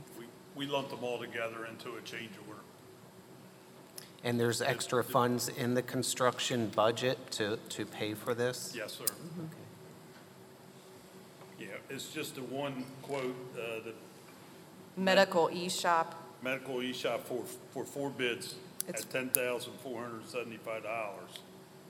And then the other two amounts, uh, all of those added together were, you know, right around ninety thousand dollars, and there's money available. Project's well-funded. There's a motion to accept. Is there a second? So moved. Second. Any further discussion? All those in favor say aye. Aye. Those opposed? Passes by unanimous vote.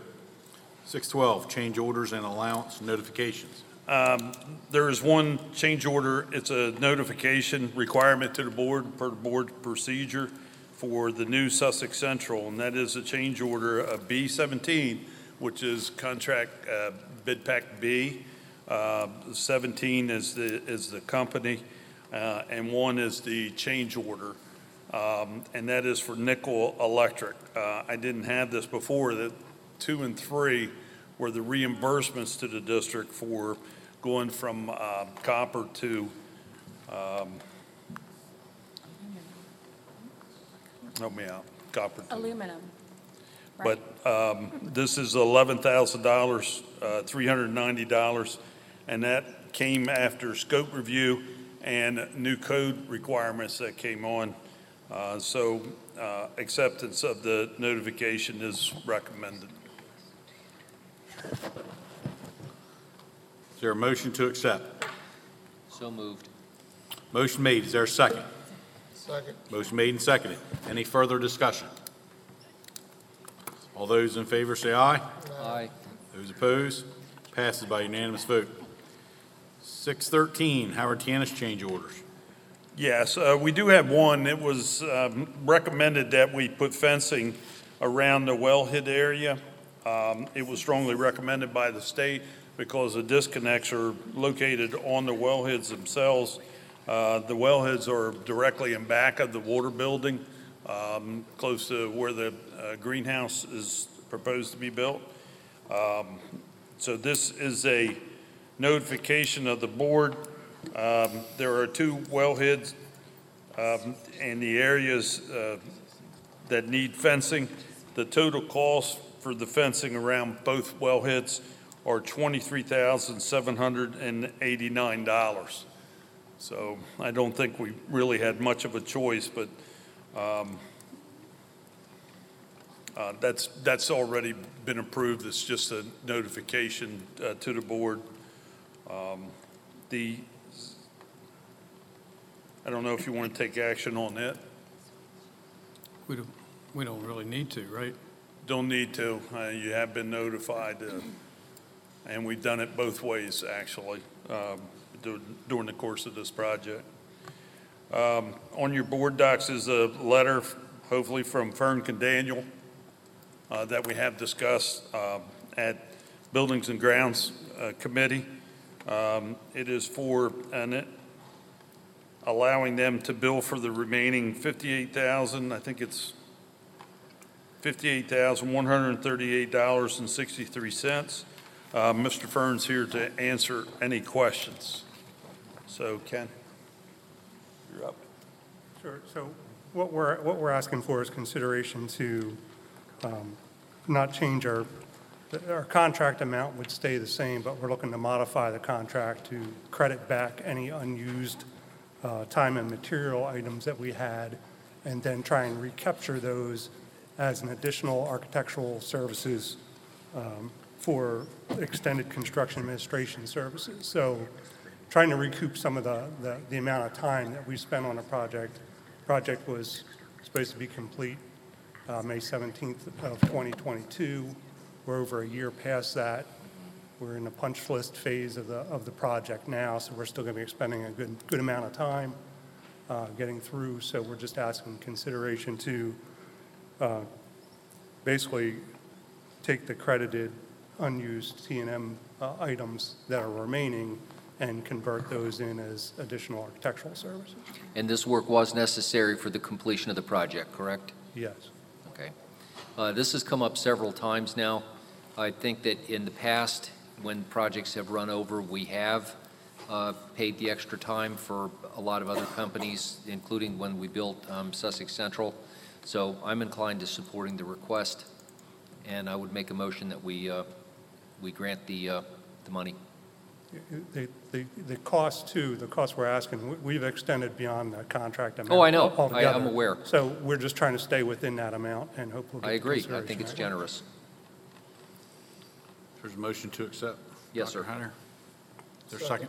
Motion made and seconded. Any further discussion? All those in favor say aye. Aye. Aye. Those opposed? Can you please poll the board? Mr. Cathell? Yes. Mr. Collins? Yes. Mr. Fritz? Yes. Dr. Hattier? Yes. Mr. Layfield? Yes. Ms. Moses? Abstain. Mr. Peden? No. Mrs. Pryor? No. Mrs. Wright? Abstain. Five yes, two no, and two abstentions. Motion does not- Motion does not pass. All right, the question is, are we going to bring this back again at some point, or does this basically cut the company out altogether? Which I do not think is fair, by the For way. Some, some clarification. This was the same request, same money, Yes, two, two board meetings ago. yes, And then it has since been discussed in committee, yes. correct? So this isn't a separate or additional sum of money. No. And this, clarify for me again and for us, this is for time? Yeah, the, the project, our, our, our services are supposed to run to the completion of the project. Right. In a contract. The contract was completed, it's supposed to be complete over a year ago. We've continued to spend our time going to job meetings, uh, reviewing materials. We're got, we're doing our punch list now of the building to ensure that the, that if we see any imperfections or things that need to be corrected, that we could, uh, notify Richard Y. Johnson of those items. And then we come back out to verify that those items have been complete. So, um, Frankly, if the board accepts this as a precedent, the next time a project runs over, these people would be perfectly justified to walk away at the regular completion date and leave us hanging with the project being incomplete. If that's what you want to do, those that voted no and abstained, fine, go for it. But the precedent that you're setting right now would allow the next company to say, we're done, go away. What do we do then? We're not there to set a precedent. I'm not here to vote, or to abstain to set a precedent. But over and over and over again, at some point in time, being in this construction business, we, who are using taxpayers' dollars, Right. need to be accountable. So if there's a project and it's not, o- and it runs over, and it's not Indian River School District's fault, why should we have to pay it? We have, we, we, and I know what we're gonna go back to, this famous word of there's a contingency fund in here, so no matter what we do, no matter how long it takes us, no matter what, we're gonna pay it. Well, you know, private people don't work that way. It's, you give us an idea, here's what happens, and that's it. Now, if the reason it got expanded past that time is because of construction that had nothing to do with us, why am I paying it? Well, okay, and I agree with you. Why are we paying? On the other hand, why did they continue? They were fully capable of stopping at that point. So in order to help us out and to see to it the project was happened in a quality fashion, they continued. So again, this is setting a precedent. The next time somebody comes along, IR doesn't pay past a certain point, we're done. I, I can say that a large part of the delay was for the roofing materials. That's what caused the greatest delay, I believe, earlier on in the project. So that was. You know what? It could have been any kind of a delay. It wasn't our fault. I get that. But it wasn't their fault either. They stepped up. You're Mr. setting a you- precedent, whether you like it or not. It- I'm not uh, sure I follow the, the, the technique or the, but this is, this is 58,000 in addition. No. Well. Well, that's it- what, it's- that's what, I think that's where the confusion comes in. Yes, so- so- Because, wait a minute, wait a minute, because everybody thinks it's 58, including myself, 58,000 in addition to what we already contracted, but you're describing it's not, it's 58,000 of the original contract, but I'm not sure how that works. Yeah, so I have some time, time and material items that are listed there for traffic study impact. We've, we've billed those to what, the work we've done. There's remaining funds that are remaining on those that I would credit back to the district. So I- I'm just asking with the, the items that I'm crediting back, that I could recapture that in, in changing those credits to, to, um, to services to, to cover some of, a portion of our time. Our, our, our time's far exceeded what I'm asking for, is what I'm saying. Um, I'm not, I'm not following that, I I don't follow that accounting.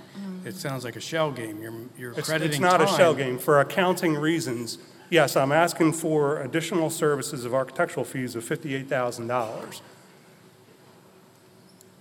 Or- uh, And then I'm saying it's not going to, it's not going to, it wouldn't add any additional cost to the project that's already been allocated, is what I'm trying to get at. My contract already has those time and materials, the full amounts, in my contracts. I just haven't expended those, so I would be giving those back. So, yes, I'm asking for additional services. I'm just saying that it wouldn't, it wouldn't extend any additional funds beyond what's already allocated in my, within my contract. So this 58,000 was already approved in your contract? Yes, but portions of it choo- I'm not going to use You're because just I choosing to have get not. it paid a different way? Yeah, por- The the time and material ones, I've expended the time I need to spend on those, so I have remaining funds that are left over. So those funds, for accounting, I I return those funds to the district because of of my contract for traffic impact study. I have $24,000 left that we didn't need to bill. Yeah. I- So, so the accounting part? Right. Yeah. Bottom line, I'm trying to make sure I understand. is Legally, that legally, this I'm is- asking for a change order. But this is not 58,000 in addition to what we already had approved. This 58,000 is part of what we approve regardless of how it's accounted for. Yes, it's part of what, it's, it's, it would, it would be what would be remaining in my contract of unused uh, time and material items on the purchase order, yes. So in essence, we owe it. It's just based on how you want it paid out. Um, I, I can't, I, I've only billed what I need to bill in those, in the categories I'm asking for. So I would credit that back because I, I'm, I'm not billing for any more traffic impact study. I have $24,000 left. Yeah. So th- those type of funds, I'm just saying, I'm crediting those back, what I would do at the end of a project, and then I'm asking for a change order in the same amount of the funds I'm crediting. So I'm asking for a change order, yes, to help cover some of the costs that we've spent and incurred on the project, um, a portion of the funds we've expended on the project, Which is no more money than we already had approved. Correct. yes. When was the So traffic why did impact you study have to, done? why do we have to do it that way then? It's a Why different- is it coming back for additional? Because Because of the, wa- of the, I don't understand That- myself, because it's the yeah. accounting part of it. It's like you go If- buy a if- car. Because had we had to tires. use that money, the impact study, or The the con- traffic the study and all contract- that, it would be additional funds. Tell me, stop me if I'm wrong. Yeah, The okay, so- contract has so many certain hours built in for traffic impact study. Yes. They didn't use all of those hours in the contract, but they used hours in different places. So in order to do a formal change order, they need to credit back the hours that they did not use in the traffic impact study and bill it a different way. So it's a change order according to the contract that we already agreed to, to pay out the same money.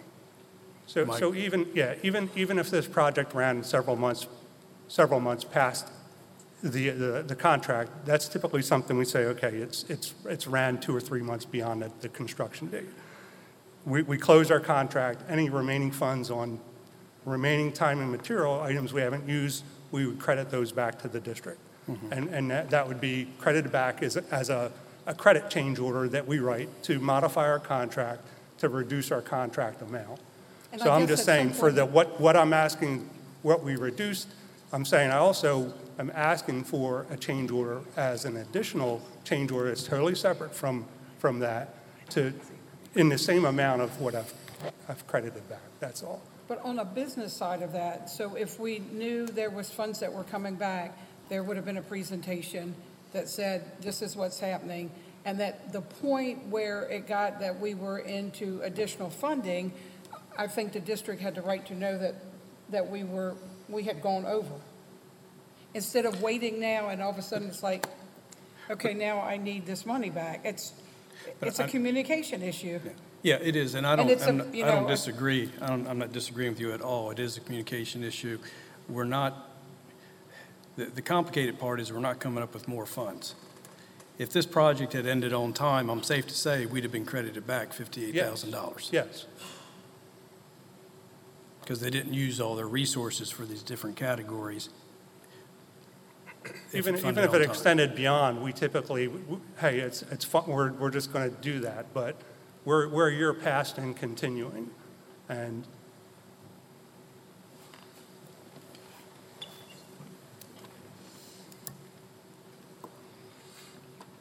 I, I- believe the project's run pretty well with, with uh, a minimal amount of, of change orders allocated to the design team as well. I think the project ran extremely well. If there were problems that had nothing to do with this board or what you were doing, it had everything to do with supply uh, chain issues um, and other things that were essentially beyond anybody's control.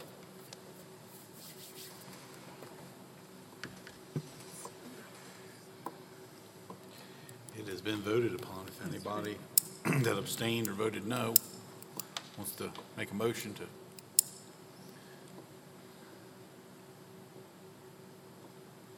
Like I said, good luck in the future with other projects. People will walk away from us now. That's the precedent you're setting. That's what's going to get out into the world. You saved the money in one line item and you're spending it on another line item. Say it again? We saved the money in one line item and now it's being billed in another That's it. line item. You're just moving it from one line item to the other. That's all it is. It was He's all- trying to recoup his, he's trying to recoup his expenses from the money he saved us. A portion at- of at our, another sen- area. a- a portion of portion our of it. expenses. Yes. I- I've- I'm way past that. Right. Uh, I I'm think so, trying to too. simplify it, but Yes. yes. And I'm not I asking mean, for it's- anything way past that. He that. saved us money here, but he worked extra, so he's trying to get paid for the extra from the money he's Right. already saved us. But He's he not leg- trying to bill us extra. He He's trying to legally- get paid for money he saved us in the beginning. But he legally can't do it under the original contract because of the way the contract's written in different categories. So that's why it's a change order to get it paid out a different, a different way. The, the way the contract's written is usually we're, we're, a percentage of the construction is what our, our state mandates us for our fee. And that, that cost is, has, has far exceeded, and, and I'm not going that direction either. I'm asking for the, the minimal amount, I would say, that I'm requesting.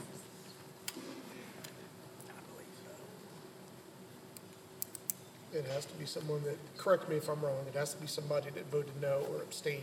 Correct. in order to make a motion. Yep. Other than that, we have voted. So is there any further discussion on this? Is there a new motion? I make a motion, since this has been explained in a more simplified manner. Second. Motion made and seconded. Any further discussion? We're voting upon the right to revote this. Correct. The motion is for us to revote. Okay? All those in favor of revoting, say yes. Yes? All those opposed?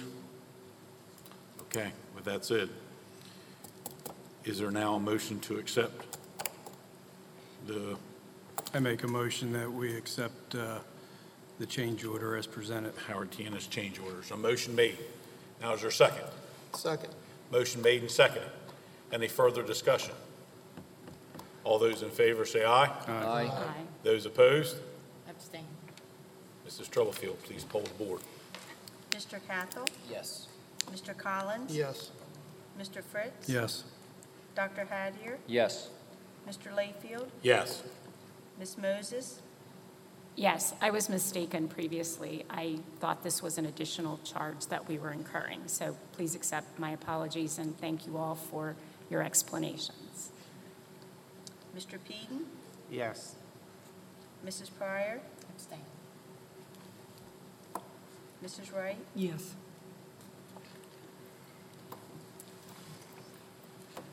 Eight yes, zero no, one abstention. Passed by majority vote. Is there any board members concerned with the process we just rolled through? No, I, I just wish it would be more transparent and more communication during the process, so we. So what I would, i- i- as a follow-up to that, Mr. Peen, what I would ask in the future with any of our uh, business associates, that the first presentation isn't at a board meeting. It has to go through proper committee channels first, not a board meeting, then back to committee, then back to the board. You did come to finance, didn't you? Yeah. It was supposed to go through finance at Yeah, it first, went but it through was, it finance. was, it was left off. Before it came to the board two It- it- months Yes, sir. ago? But there were some people. It Yes, wa- it was, it was, le- it was, it was intended to be there, and it didn't happen, and they said, just come to the board meeting. Oh, see, so so it really wasn't discussed then? Yeah, I would, so It- you it went was to only- the, it was you went. discussed, He but did. yeah, He followed the the following process. month I Yeah. went Okay. and discussed it Okay. at the. He followed Okay. the process, and then Okay. we brought it to the board, it was All right. rejected, and last month, if you remember, I did ask about it, or asked somebody about it, but you were out or Yes. not here. Yes, I was out So at it was that time. tabled at that A time. t- A topic like this, I wasn't obviously, I don't think at that finance meeting, but then I get two months ago, or two meetings ago with the request. It's pretty hard for me to vote for something the first time I hear it when asking with this deep of an explanation. Okay, That's one where of the things communication comes that in. got me about this is that the process, as explained, was, to say the least, convoluted. It is convoluted, however, I believe, in our favor, okay? Because as everybody kind of recognized, you know, it was a mere substitution from one to the other. So had it been explained in a different way, maybe it would have been easier. But, you know, I, I knew what you were trying to do. Right. Okay, so, or at least I thought I knew what you were trying to do, okay? Let's put it that way. So, anyway, that's that.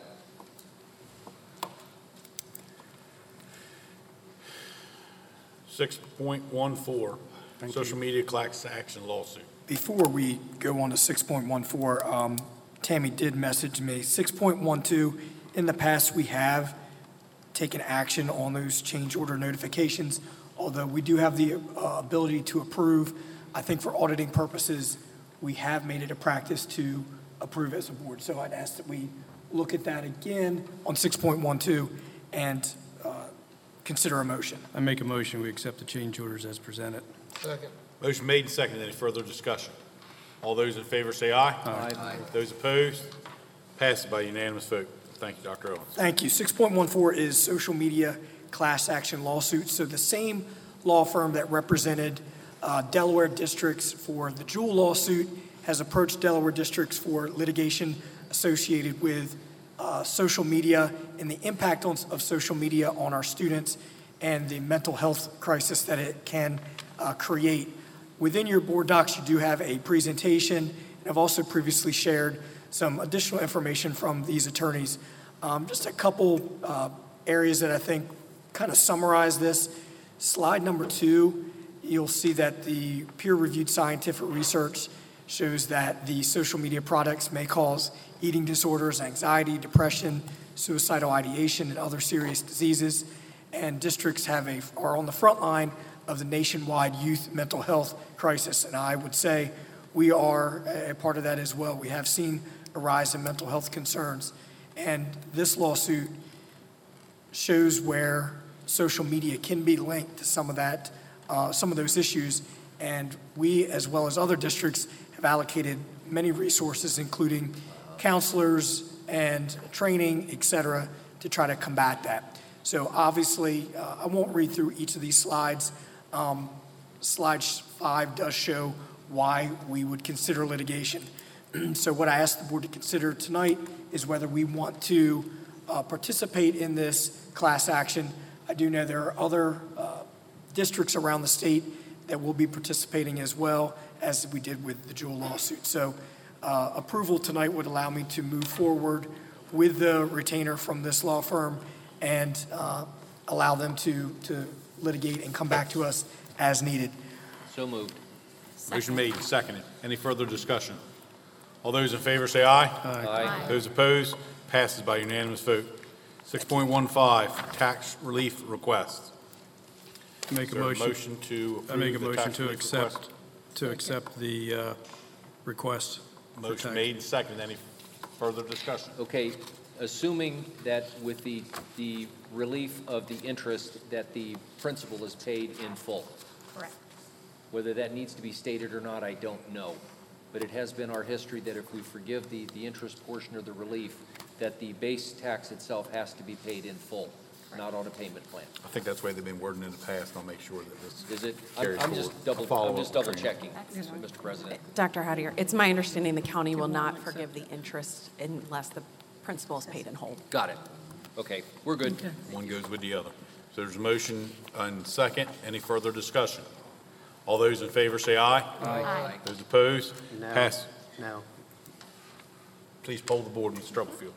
Mr. Cathell? Yes. Mr. Collins? Yes. Mr. Fritz? Yes. Dr. Hattier? Yes. Mr. Layfield? Yes. Ms. Moses? Yes. Mr. Peden? No. Mrs. Pryor? No. Mrs. Wright? Yes. Seven yes, zero no, two abstentions. Passes by majority vote. 6.16, personalized student transportation. Hi, how's everybody? All right, we have had a request for proposal out for personalized transportation services that would fall under our homeless and McKinney-Vento, as well as special education, special ed transportation. We had three proposals that were received by the due date of May 15th. Um, There was a four-person scoring team made up of Mrs. Blanchard, Mrs. Smith, Mr. Walt Smith, and myself. Um, There were three proposals, and the highest, every single scorer scored Precision Associates the highest on the rubric. So we would like your approval to move forward with contract negotiations with Precision Associates for personalized student transportation. Motion to accept? So moved. Motion made, is there a second? Motion made and second. Any further discussion? All those in favor say aye. Aye. Those opposed? Passes by unanimous vote. Thank you. Old business, major capital planning. Yes, the, the weather has cooperated well for us, and the new Sussex Central proj- project uh, is progressing well this last month. The construction team is installing curbing, sidewalks, and paving in several areas on site. DelDOT entrances are under construction as part of Phase Five. The size of the footprint of the building is viewable as foundations, pads, masonry, and stairs are being constructed. There are currently 50 to 60 employees on site uh, daily, and this summer that will uh, grow to over 100 personnel. Deliveries of materials such as steel and mechanical items will be placed on the paved student parking lot at the end of the month. Timeline for projections are still on track for entry into the building in September 2025. To add to that discussion, I was able to visit the high school for an award ceremony last Friday. I Was able to walk above the uh, auditorium and look out. It's impressive to see that build going on, the amount of concrete they've poured for the cafeteria. It just looks like a concrete football field, and then the, the different structures they have going up and all the different sites working is pretty impressive to see. I suggest if you got it in your schedule, stop by the high school and see if they can get you on that second floor to see all the work being done. Pretty impressive. Any further discussion with major capital planning? 7.02, Howard T. Ennis. Yes, we received our final certificate of occupancy on May 17th, and we still have district requests for our greenhouse as well as the outdoor classroom uh, for construction later this summer. While we had hoped that the pool would be complete within a week or so, we learned this week that some of the tiling around the edges of the pool and some of the masonry work around the pool jets is not up to standard. Thus, further work will need to be completed within the pool. Mr. Cowan from RYJ, I know, is here. I do want to thank Mr. uh, uh, Fearn for catching some of those issues when he did uh, a walkthrough the other day. Um, And he did take the time to walk with me and and point some of that out. Uh, In addition to that, um, there are punch list items that are being completed as we, as we speak, and the final budget figures are being finalized. You know, at one time, the state built an indoor range, and the company that built the indoor range had never built an indoor range before. They had all kinds of problems with that indoor range. Why did we have so many problems with the pool? It's just shocking. It is absolutely shocking, having this many problems with an indoor pool. Yeah, I'll certainly be happy when it's done and over with, filled, and looks nice, and we can have a ribbon cutting and be done with that. I'm not speaking for myself either. I've heard it from several different people within the district that work for the district that are not happy at all with the, the final steps to that pool.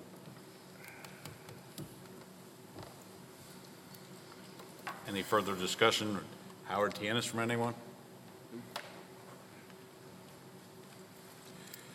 Seven point oh three, G.W. Carver consent update. Good evening, just a few quick updates. Um, We held a- an orientation for our new Community Advisory Board members on May 18th. Um, We have three new members, Ron Lewis, Denise Mueller, and Karen Osterhaus. Um, Our internal team, Equity Steering Committee, is going to hold a summer retreat on June 26th. We're really looking forward to finalizing some of our projects and then planning ahead for next school year. And Dr. Wren will make her final visit to the district on May 25th to visit the former Carver students and the High Roads classrooms. So we're looking forward to wrapping up our school year with this, Final visit for this year or final visit ever? for this year. Okay. Any additional questions? Thank you. It's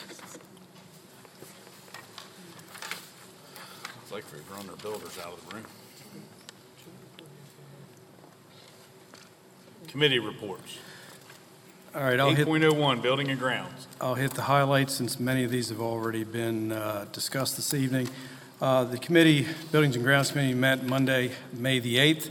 Uh, Major capital improvement projects, Howard T. Ennis, of course. Now, some of these items have been updated since then, but uh, at the time, we discussed the final paving and line uh, markings to be completed, uh, outdoor classroom, and a few landscaping items uh, have yet to, had yet at that time to be completed. The outdoor classroom was scheduled to arrive in early May.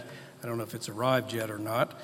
The greenhouse delivery's obviously have been delayed because of supply chain issues. Metal pan- panels now complete the main building and pump house. Um, The state did provide at the time the district an approval to operate the water plant via Tidewater, uh, and water samples were being taken and waiting for a, uh, a response. And of course, you're already aware of the pool issues. Uh, Change orders, we've discussed already this evening for Howard T. Ennis. Sussex Central High School, uh, RYJ gave an updated uh, report on the construction of Sussex Central High School at the time. We've already discussed the change order uh, uh, associated with Sussex Central. Old business, the Buildings and Grounds Support Center monthly work order report was presented and discussed. HVAC Cares ESSER cooling tower replacement, that should be coming to an end with closeout documents uh, by the end of June. Uh, That will include testing and balancing as well as training of the staff, and hopefully that item will be off this list. Lead testing update, uh, there were five schools that were tested on May the 4th. Uh, The results were to be back within a week to 10 days, and hopefully, if passed up, we're up to date with all remediation efforts. Uh, We've already discussed and passed district tennis courts and the Boys and Girls Club. New business, we've already discussed uh, North Georgetown Alarm Panel, East Millsboro Rooftop Unit, Georgetown Middle Roof Quotes, all those were discussed at the meeting. Uh, One last item, secure entrance grant projects, Georgetown Elementary and East Millsboro. Mr. Booth reported that the district has acquired quotes and compliance with the procurement laws with expectation that work be completed this summer and paid for with school safety fund grant. Expectation is to be on or under budget. Next meeting is June the 12th. Thank you, Mr. Fritz. Any questions? Hearing none. Eight point oh two, comprehensive school safety. Mr. Cathell, Uh, Nothing to report on this month, Mr. Mr. Layfield. have we got a meeting scheduled in the I'm future? going to talk to Mr. Lewis, and uh, Be nice to have one with the SROs and the constables, and that way you get everyone at one table, and something might be more freedom to speak there, to flow of information, rather than Absolutely. bottlenecking it through supervisors. Uh, eight point oh three, finance. Dr. Hattier? Okay, Finance Committee, we met right after the Buildings and Grounds. Um, A lot of this has already been discussed, but Tammy is going to discuss the uh, upcoming uh, tax rate and tax rate calculations. That's pretty in-depth. She knows it better than I do, so we'll let her do it. Okay, um, we'll discuss more of that in the June committee meeting. We- Mrs. Smith updated us that we purchased uh, two Ford F-1, or 250s uh, to replace some of our older equipment with the third one that's on order. I was a little bit shocked by the price. They were, what, 48 each? Tammy? Plus or minus? Yeah, 48,000, and that's for a basic work truck. Okay, that's how much prices have gone up. Um, SMS, Millsboro Middle, and Long Neck Elementary are going to be getting new ones. We did update the committee on the business office's procurement project. So far, they've uh, created a draft policy, um, which is going to be coming out in a little bit. Ms. Kansak with the golf cart, which we already voted for, and that was about it. These meetings are very efficient. Um, A lot of the financial reports will be discussed at the uh, tail end of this meeting. So thank you very much. Thank you, Doc. 6.04 curriculum. Have any report on curriculum at all? Let me pull this up.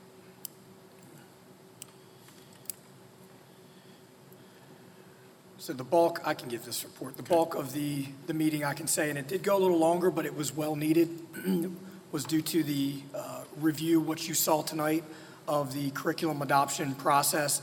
And I would like to just to thank, there was some uh, teachers and staff that joined that meeting, and the, um, the dialogue back and forth, and the questions and comments and answers were really helpful to kind of get us to where we were tonight. So I do appreciate that. Dr. Jerns gave an update on the natural resource management and oyster harvesting, uh, and we are moving right along um, with that, and that will involve primarily Sussex Central at first, but I do know Indian River High School is going to be a part of that uh, for um, at least 2025 as well. Thank you. 8.05 DSBA Board of Directors. Ma'am? Um, just had a couple, one we took care of it for the, um, dues. Second one was Dr. Marinucci is leaving the end of June, and we had a meeting, and we thought that we had officers in place, but two of those officers did not win their reelection, so we gotta go back and have another election. And concerns up and down the state, mental health, how we're having to handle it, the, the mandates and the stipulations, and, um, everybody seems to be on board with trying to figure out how we're gonna change that. And that's it. Thank you, ma'am. DSBA Legislative, uh, there'll be no report this month. Uh, 8.07 Special Education Task Force. Yes, Dr. Statler was not able to be here this evening, but she would like me to convey uh, that the Special Education Ambassador nominations will be launched next week, which will honor recipients this upcoming fall during Special Education Week in October, so we look forward to that. 8.08 Policy. Chief Collins. Well, good evening. I'm happy to report that our uh, band and interscholastic uniform policy has been going, uh, undergoing some work, um, including our logos and uh, a branding and style guide that's included. You'll see it is as a first reading tonight if you want to take a look at it. Um, Trying to formalize and narrow down the logos that the, the different high schools and feeder schools are using. Um, Trying to stick with our green and gold for the Indian River and for IR and its feeders and blue and gold for Central and its feeders. Um, We do have two policies coming up for a first and second reading tonight. Um, The first being uh, KK visitor to schools. Um, Some minor changes to this, uh, basically uh, adding some language stating um, visit, visitation during lunch periods may not be allowable due to our challenges with capacity in our cafeterias. And also language stating that all foods for celebrations need to be uh, commercially packaged and approved by the school administrator. Um, The other policy for first and second is our professional staff and hiring policy. And if you take a look, you'll see it is quite lengthy and wordy. It's all of one sentence. Um, So we did add a couple words um, that this professional staff must be, meet or be eligible for licensure. So I make a motion to approve those po- two policies as presented. Motion made, is there a second? Second. Motion made and second. Any further discussion? All those in favor say aye. Aye. Aye. Those opposed? Passes by unanimous vote. Thank you very much. Thank you, Chief. 8.09 IREA Rep. Good evening. Jason Pilgrim, IRA Secretary. uh, giving you your report tonight. We'd like to thank the district and Mrs. Kelly Dorman in particular for their thoughtful resolution for elementary teachers' requests for drop-down menus for use during preparation of report cards. Uh, This resolution strikes a balance between providing that individualized feedback to students and families, but it's also mindful of teacher workloads. Uh, We had the IREA Scholarship Banquet a few months back, and we had congratulations to two students, McKenna Boyle from Sussex Central and Connor Bird from Indian River High School. They each received an award, $1,500 IREA scholarship. So we're excited about that, and we can't wait to see where their journey to becoming an educator takes them. Uh, We definitely commend the school board tonight for adopting that new elementary ELA curriculum. Uh, Doing so will help our students to grow in reading and writing in the most scientific and developmentally appropriate way possible. Uh, Recent couple months, uh, Ms. Connie Pryor, one of our school board members, made a visit to one of our schools, and we wanted to thank her for that. We've heard from staff just how much it meant to them to see a school board member in the building, especially for a friendly visit. Uh, We just encourage every member to take her example to heart and make it a goal to visit each school in your district at least once next school year.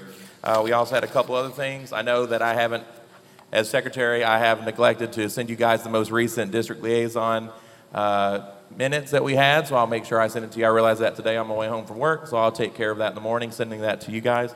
And um, we also want to thank Mrs. Kelly Dorman again uh, for elementary teachers. Recently, we had the end of the year testing discussions and some other things, directives that we've had from the district when it comes to getting some of the tests into iTracker, our data student service.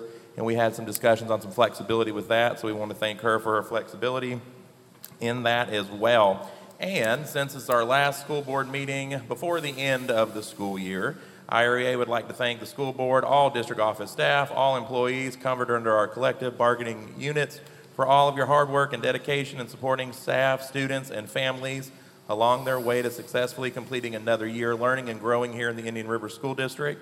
We wish everyone a very restful summer break. And in the spirit of that, I know our paraprofessionals and our secretaries are looking forward to respectful and productive bargaining discussions tomorrow. Thank you. Have a good night. Thank you. Superintendent's report 9.01, monthly activities, sir. Yes, attached within board docs is my uh, overview of my monthly activities. Would like to highlight two things, uh, one of which is our Teacher of the Year ceremony, which occurred earlier this month. Want to give a uh, big congratulations to all of our building Teachers of the Year, and a special congratulations to Sussex Central High School Agri-Science teacher, Mrs. Casey Revel, for being named our 23-24 District Teacher of the Year. Uh, Also, last week, I was able to attend Indian River High School's Senior Scholarship Ceremony and Sussex Central High School's International Baccalaureate Senior Signing Event. It was great to celebrate the successes of our students who will be graduating very soon. Thank you, sir. 9.02, district calendar changes. Yes, uh, if Sussex Central High School is postponed, uh, their graduation is postponed, they want to acknowledge that June 1st would be that makeup day, and East Millsboro Elementary Spring Concert changed from June 1st to June 5th. Is there a reason why it may be postponed? No, they always set a, set a date, we just wanted to formalize it.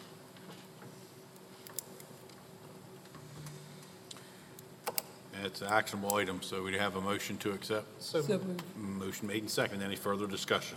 All those in favor say aye. Aye. Those opposed, passes by unanimous vote. Um, 10.01, is there a motion to accept financial summaries for the month ending April the 30th? So moved. Motion made and seconded. Any further discussion? All those in favor say aye. Aye. Those opposed, passes by unanimous vote. Ma'am.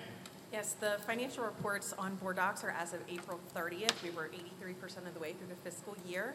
We'd received 95% of total budgeted revenue, 102% of budgeted discretionary revenue, and 100% of budgeted local tax revenue. We received $125,000 in interest in April, spent 55% of total budgeted expenses, 81% of total discretionary expenses, and 71% of budgeted tuition-funded classroom expenses. And Howard T. Ennis spent 81% of budgeted expenses. 10.02, detailed information on month ending April 30th. Is there a motion to accept? So moved. Motion made, is there a second? Second. Motion made, second. Any further discussion? All those in favor say aye. Aye. Those opposed? Passed by unanimous vote. Go right ahead, ma'am. Student activity funding balance is approximately 385,000. ESSER 2 funding has approximately 328,000 remaining. ESSER 3, we have 17.8 million encumbered and 12.2 million remaining. Total of 19 point, I'm sorry, 19 million dollars in federal funds available, and we're holding approximately 1.2 million in donations and internal accounts. 10.03, major capital improvements for the month ending April 30th. There, motion to accept? So moved. Motion made, seconded. Any further discussion? All those in favor say aye. Aye. Those opposed? Passed by unanimous vote. Go ahead, ma'am. Yes, we paid out $1.1 million in uh, major cap funds in April. 10.04, minor cap improvements for the month ending April 30th. Motion to accept? Motion made. Is there a second? Second. Motion made and seconded. Any further discussion? All those in favor say aye. Aye. Those opposed? Passed by unanimous vote. Ma'am? For mi- minor cap, we've spent approximately 3.1 million of funds available and have approximately 1.1 million remaining. Thank you. 10.05, draft for fiscal year '24 tax rate calculations. Yes, the second document in Board Docs um, is a PDF. It's a PowerPoint presentation I put together to summarize all of the information that's typically in multiple places. In committee, we started talking about the fiscal year '24 tax rates. Um, As you may recall, I usually bring those in June um, for board approval because they are due to the county in early July um, for this summer's tax bills. Um, As you also may recall, fiscal year 2023, um, we are deficit spending. So there is a line item of 6.9 million in the budget for reserve fund supplement to pull funds um, out of prior year money because our budgets are required to be based off current anticipated revenues and current year anticipated expenses. So we pulled that in to meet, to balance the budget. Um, There are multiple um, local tax rates um, that are available to us. Currently, we are collecting current expense, debt service, tuition, and the minor capital improvements match tax.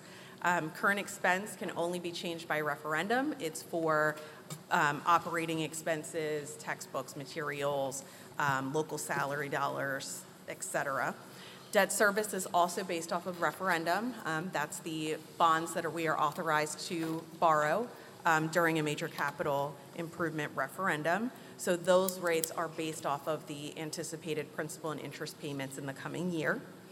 Tuition are funds um, that are set based on budgeted expenses for the next year um, for um, funds serving our complex, intense, and pre-K students, um, including those that we send to private placements or to other district programs. And minor capital improvements um, is for buildings and grounds repairs and maintenance, where the state puts forth 60% of the funds, and then we are obligated for 40% of the funds. There are an additional six match taxes that the district is authorized to collect, but we have not collected in the past.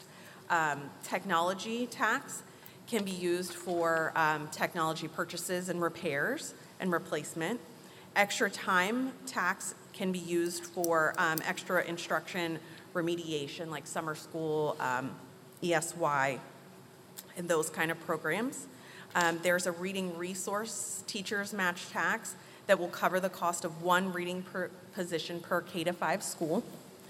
Mathematics resource teacher and specialist will cover one position for each school, providing a grade configuration of seventh and eighth grade students. Reading interventionists um, will cover the local salary costs of um, our Student Success Block Grant reading interventionists. And opportunity funding can be used for both personnel and non-personnel costs associated with supporting low-income students and English learners. Um, So on the next page, you will see a breakdown of those local tax rates um, and what we would be looking at for 2024 if we were to collect all of those. Current expense, again, does not change. Debt service is based off of the estimated bond payments. The state issued um, bonds, I believe it was May 10th. Um, So that was the last year of funding for our Sussex Central project. I do not yet have the amortization table, so I don't know the exact payments and interest rate um, for those, but I should have them by the June board meeting. Um, Tuition, based on the budget for that, We are looking at a, I'm sorry, back to debt service, we are looking at a decrease of that for about um, 10 cents. I do expect it to go lower when I have the amortization tables. Um, Tuition, we are looking at about a 5 cent increase due to increased costs um, in those programs. Minor cap is staying relatively the same based on the required local match. Um, And then for the other match taxes, you see below, um, those calculate tuition, or I'm sorry, technology would be 4.39 cents, which would generate $829,000 in revenue. Um, We're currently using ESSER funds to cover technology, so I don't think that is necessarily needed for fiscal year 2024. Extra time would be 1.59 cents, which would generate um, just under 301,000. Again, we are using ESSER to cover those programs, so I don't think that's necessarily needed at this time. For reading resource teachers, that's 1.45 cents, which would generate 273,000. Math teachers um, would be 0.7 cents um, and would generate 137,000. Reading interventionists is 0.9 cents and would generate 170,000. An opportunity fund, um, based on the calculation, would gen, would be 9.11 cents and would generate 1.7 million. What we're looking to do with the opportunity grant is, in the past um, two years, the state has approved legislation to put mental health services units in our elementary and middle schools. Um, The state covers the state share of those positions, but not the local share. In addition, House Bill 200 is going through the legislature right now to put the same positions in the high schools. So based on the calculations, and in each year, um, the ratio goes down a little bit, so we, we earn more positions. Um, Based on those calculations, we're looking at next year 50 mental health services units. So the local share of that would generate that 1.7 million and would alleviate the burden on our current expense for those. Um, That would total a tax rate of 3.4158 cents. On the next slide um, shows the increase to the average taxpayer. So our average property tax value is $23,553. If we were to collect all of those taxes with the changes, um, it would equate to $31.30 for the taxpayer. And then in the last slide there shows the tax rates um, for all of the Sussex County districts. You can see the Indian River is the lowest. And again, should we collect all of those taxes, we would continue to be the lowest tax rate in the county. So my plan um, was to introduce this to you all tonight and then to discuss again in Finance Committee in more detail in June um, and work through a plan on what to bring forth to the board in June for approval. All right, if we were to implement all of those taxes, which would remove some of the monies that we spend currently in other areas, is any of that money that we would save uh, be eligible to put into the new high school? Um, For these tax rates, no. Should we save, these, these tax rates would alleviate that burden on the current expense collection, so that would take those funds away from there. They would be eligible um, to, for like a local market pressure match, um, should we decide to do so, and should we be able to So afford it's that. potentially possible we could pick up a few million doing something like that? Potentially, yes. Okay, that's all I'm asking. Right now, other than in your school district, what other district in the county does not have any match taxes? Um, Milford is the only district that only collects minor cap like we do. So every other school district in the county does charge a, some of these match taxes? Right, not necessarily all of them, maybe a Correct. combination. So we're increasing taxes. Unfortunately, yes. We're taking 10 cents off because Sussex Central is going to be paid for. And then we're turning around and increasing taxes. Not paid for, but yes. Um, The, the bond, because we're paying off other bonds, it will lower that rate. But yes. How much are we currently deficit spending? The um, reserve fund supplement for this fiscal year is um, just under $7 million. $7 million. Our reserves at the current moment are around 18, roughly, 20? Um, At this moment, I don't have that information with me, but we would look at it at June 30th to compare to prior years. Yeah. No input from the public either. We can just go ahead and raise these match taxes, correct? This board can say, yep, let's vote for it, to increase their taxes. Correct. Which we've not done before. Correct. The state has authorized the district to collect those taxes pending board approval. Of course, the state has authorized it. They, they'd like to push their increased taxes upon the school districts. Though we are the lowest still, after we go through this, we are increased, this would be to increase taxes.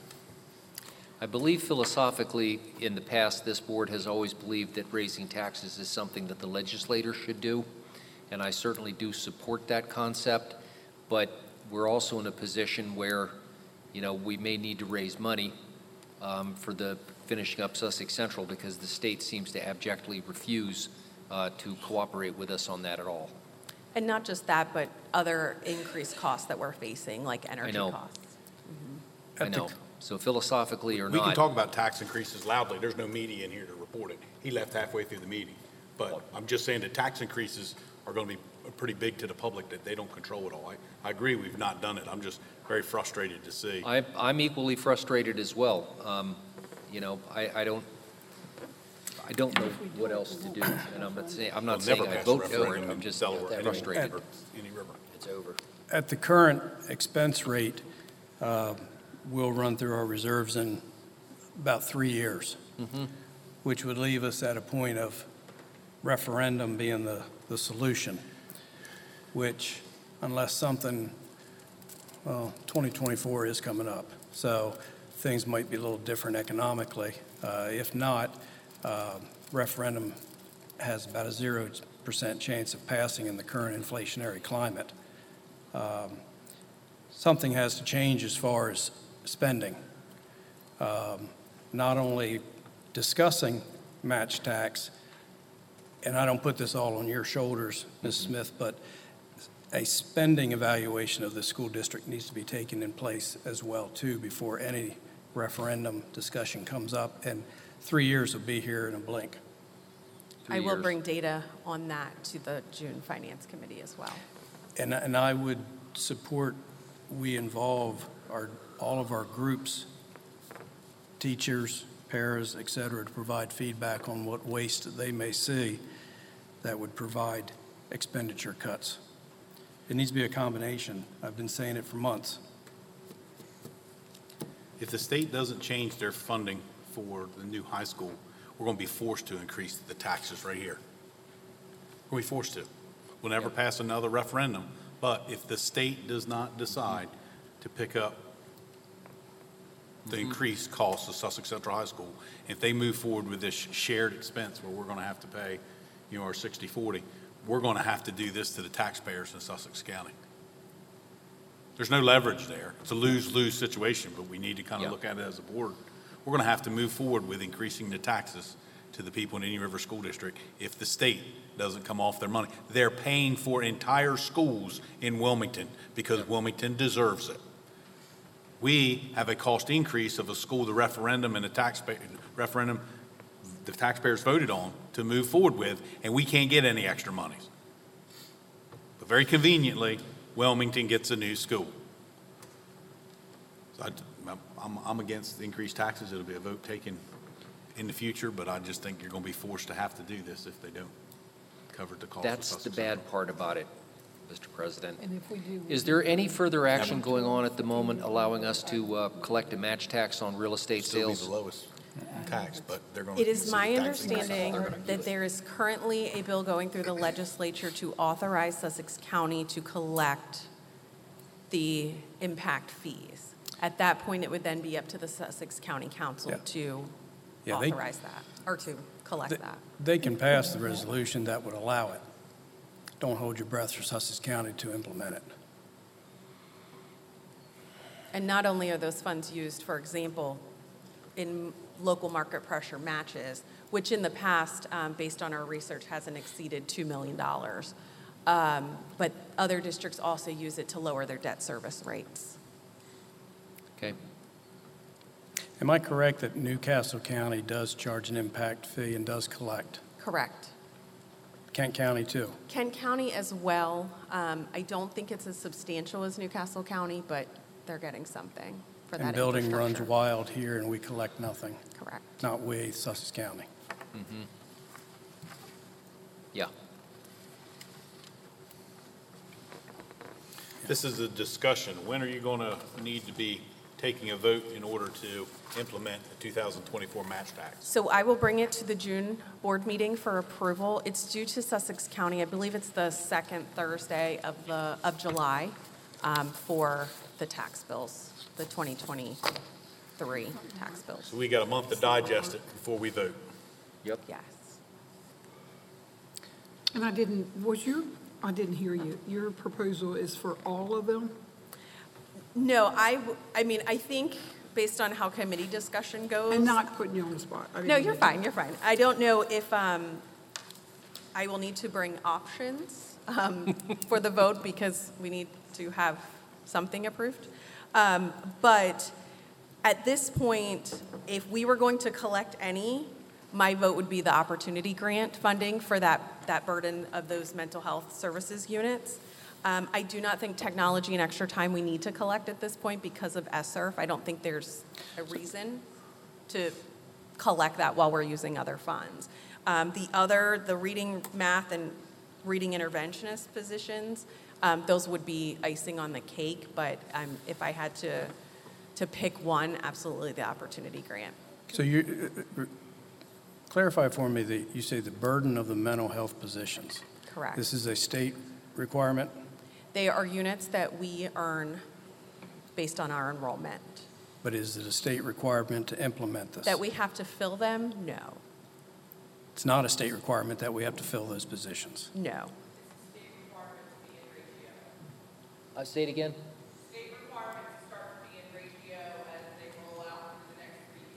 Okay. And how 'Cause much We already money- have that in the high schools, don't we? No, well, we have the positions, we do not, it, it is not part of this unit legislation. Okay, got it.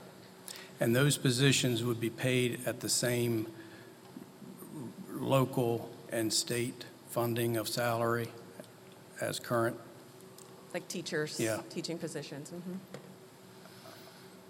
I do have a question as I'm looking through this. You're saying that technology and extra time match taxes are something you may not be in favor of? Because your example includes those. Correct, but at this time, I would not necessarily propose that because we have the ESSER funds Okay, to help me use. get a better understanding of this then. Your top number, current expense in the last, or document seven, shows 22.53. That's, that's currently where we're at. Am I correct? I believe there's an error on that slide. Um, I was trying to add it up, but what I, what I was subtracting was, technology was ten point three four, uh, extra time was three point seven five, so you're talking about fourteen. If you're taking fourteen from thirty-one thirty, then you're, you're below what our current is, so. No, uh, the, so the current expense should be zero, debt service should be the negative 22.53, Mhm. and then the tuition, the debt service should be 11.06. I'm sorry. Debt service should be the negative 22.53, tuition should be the 11.06. So So- there's a duplicate there. Debt service will continue to go down again the following year, correct? Correct. So there is a way to implement opportunity grant, if nothing else, and still be at or below the current tax rate. Correct. So we would not be raising taxes even though we're implementing a new match tax.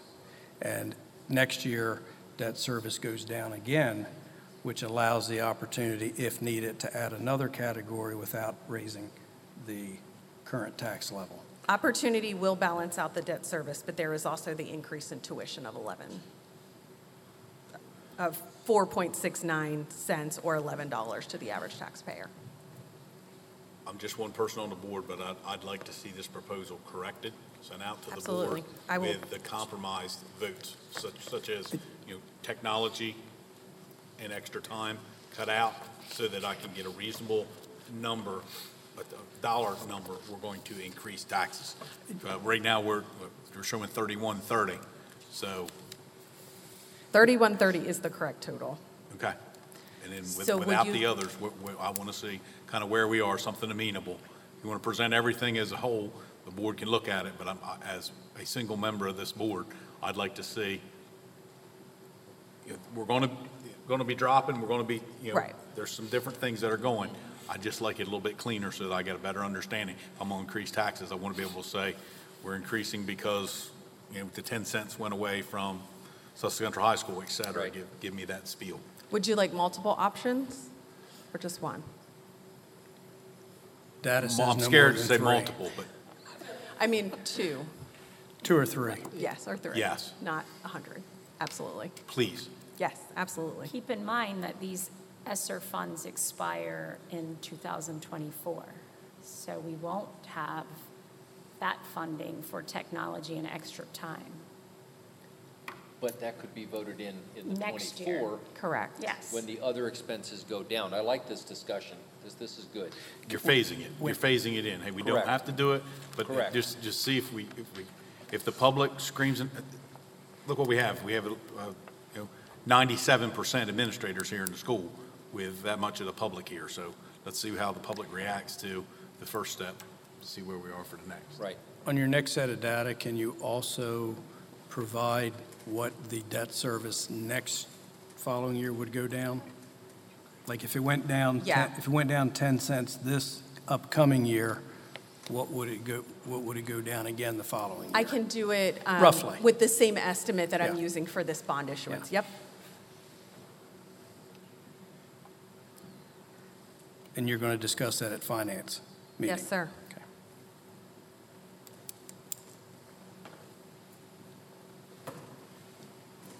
Right, any questions? Thank you kindly, ma'am. Thank you. Okay. 11.01, Personnel Agenda for May the 22nd, 2023.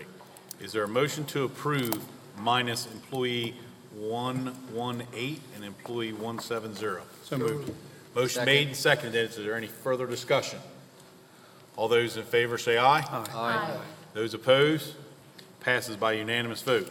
Now, employee 118, is there a motion to, So moved. motion made, is there a second? Second. Motion made second. Any further discussion? All those in favor say aye. Aye. Those opposed? Abstain. Uh, Ms. Stubblefield, please poll the board. Mr. Cathell? Yes. Mr. Collins? Yes. Mr. Fritz? Yes. Dr. Hattier? Yes. Mr. Layfield? Yes. Ms. Moses? Yes. Mr. Peden? Abstain. Mrs. Pryor? Yes. Mrs. Wright? Yes. Eight yes, zero no, one abstention. Passed by majority vote. Now, employee 170, is there a motion to approve? So moved. Motion made and seconded. Any further discussion? All those in favor say aye. Aye. Those opposed? Abstain. Please poll the board, Mr. Stubblefield. Mr. Cathell? Yes. Mr. Collins? Abstain. Mr. Fritz? Yes. Dr. Hattier? Yes. Mr. Layfield? Yes. Ms. Moses? Yes. Mr. Peden? Yes. Mrs. Pryor? Yes. Mrs. Wright? Yes. Eight yes, zero no, one abstention. Passes by majority vote. Now, 11.02, Personnel Agenda. Is there a motion to accept? So moved. Second. Motion made and seconded. Any further discussion? Special employee number one on this list. All in favor, say aye. Aye. Those opposed? Passes by unanimous vote.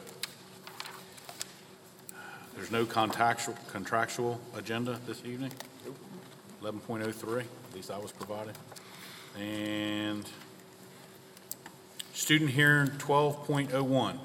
A motion to approve the recommendation of the hearing officer? So moved. Motion made, is there a second? Second. Motion made and seconded. Any further discussion? All those in favor say aye. Aye. Those opposed? Passes by unanimous vote. 11.02, is there a motion to, excuse me, 12.02, is there a motion to accept student number 23-159? Second. Motion made and seconded. Any further discussion? All those in favor say aye. Aye. Those opposed? Passes by unanimous vote. 12.03, student 23 160. Is there a motion to approve recommendation of the hearing officer? So moved. Motion made. Is there a second? Second. Motion made and seconded. Any further discussion? All those in favor say aye. Aye. Those opposed? Passes by unanimous vote. Comes the second time in our meeting where we allow public for comment. Anybody would like to come forward? Public comment? Newly elected board member in the rear, would you like to say anything? Welcome aboard, Mr. Neal. No one coming forward for public comments? Meeting's adjourned. Thank you.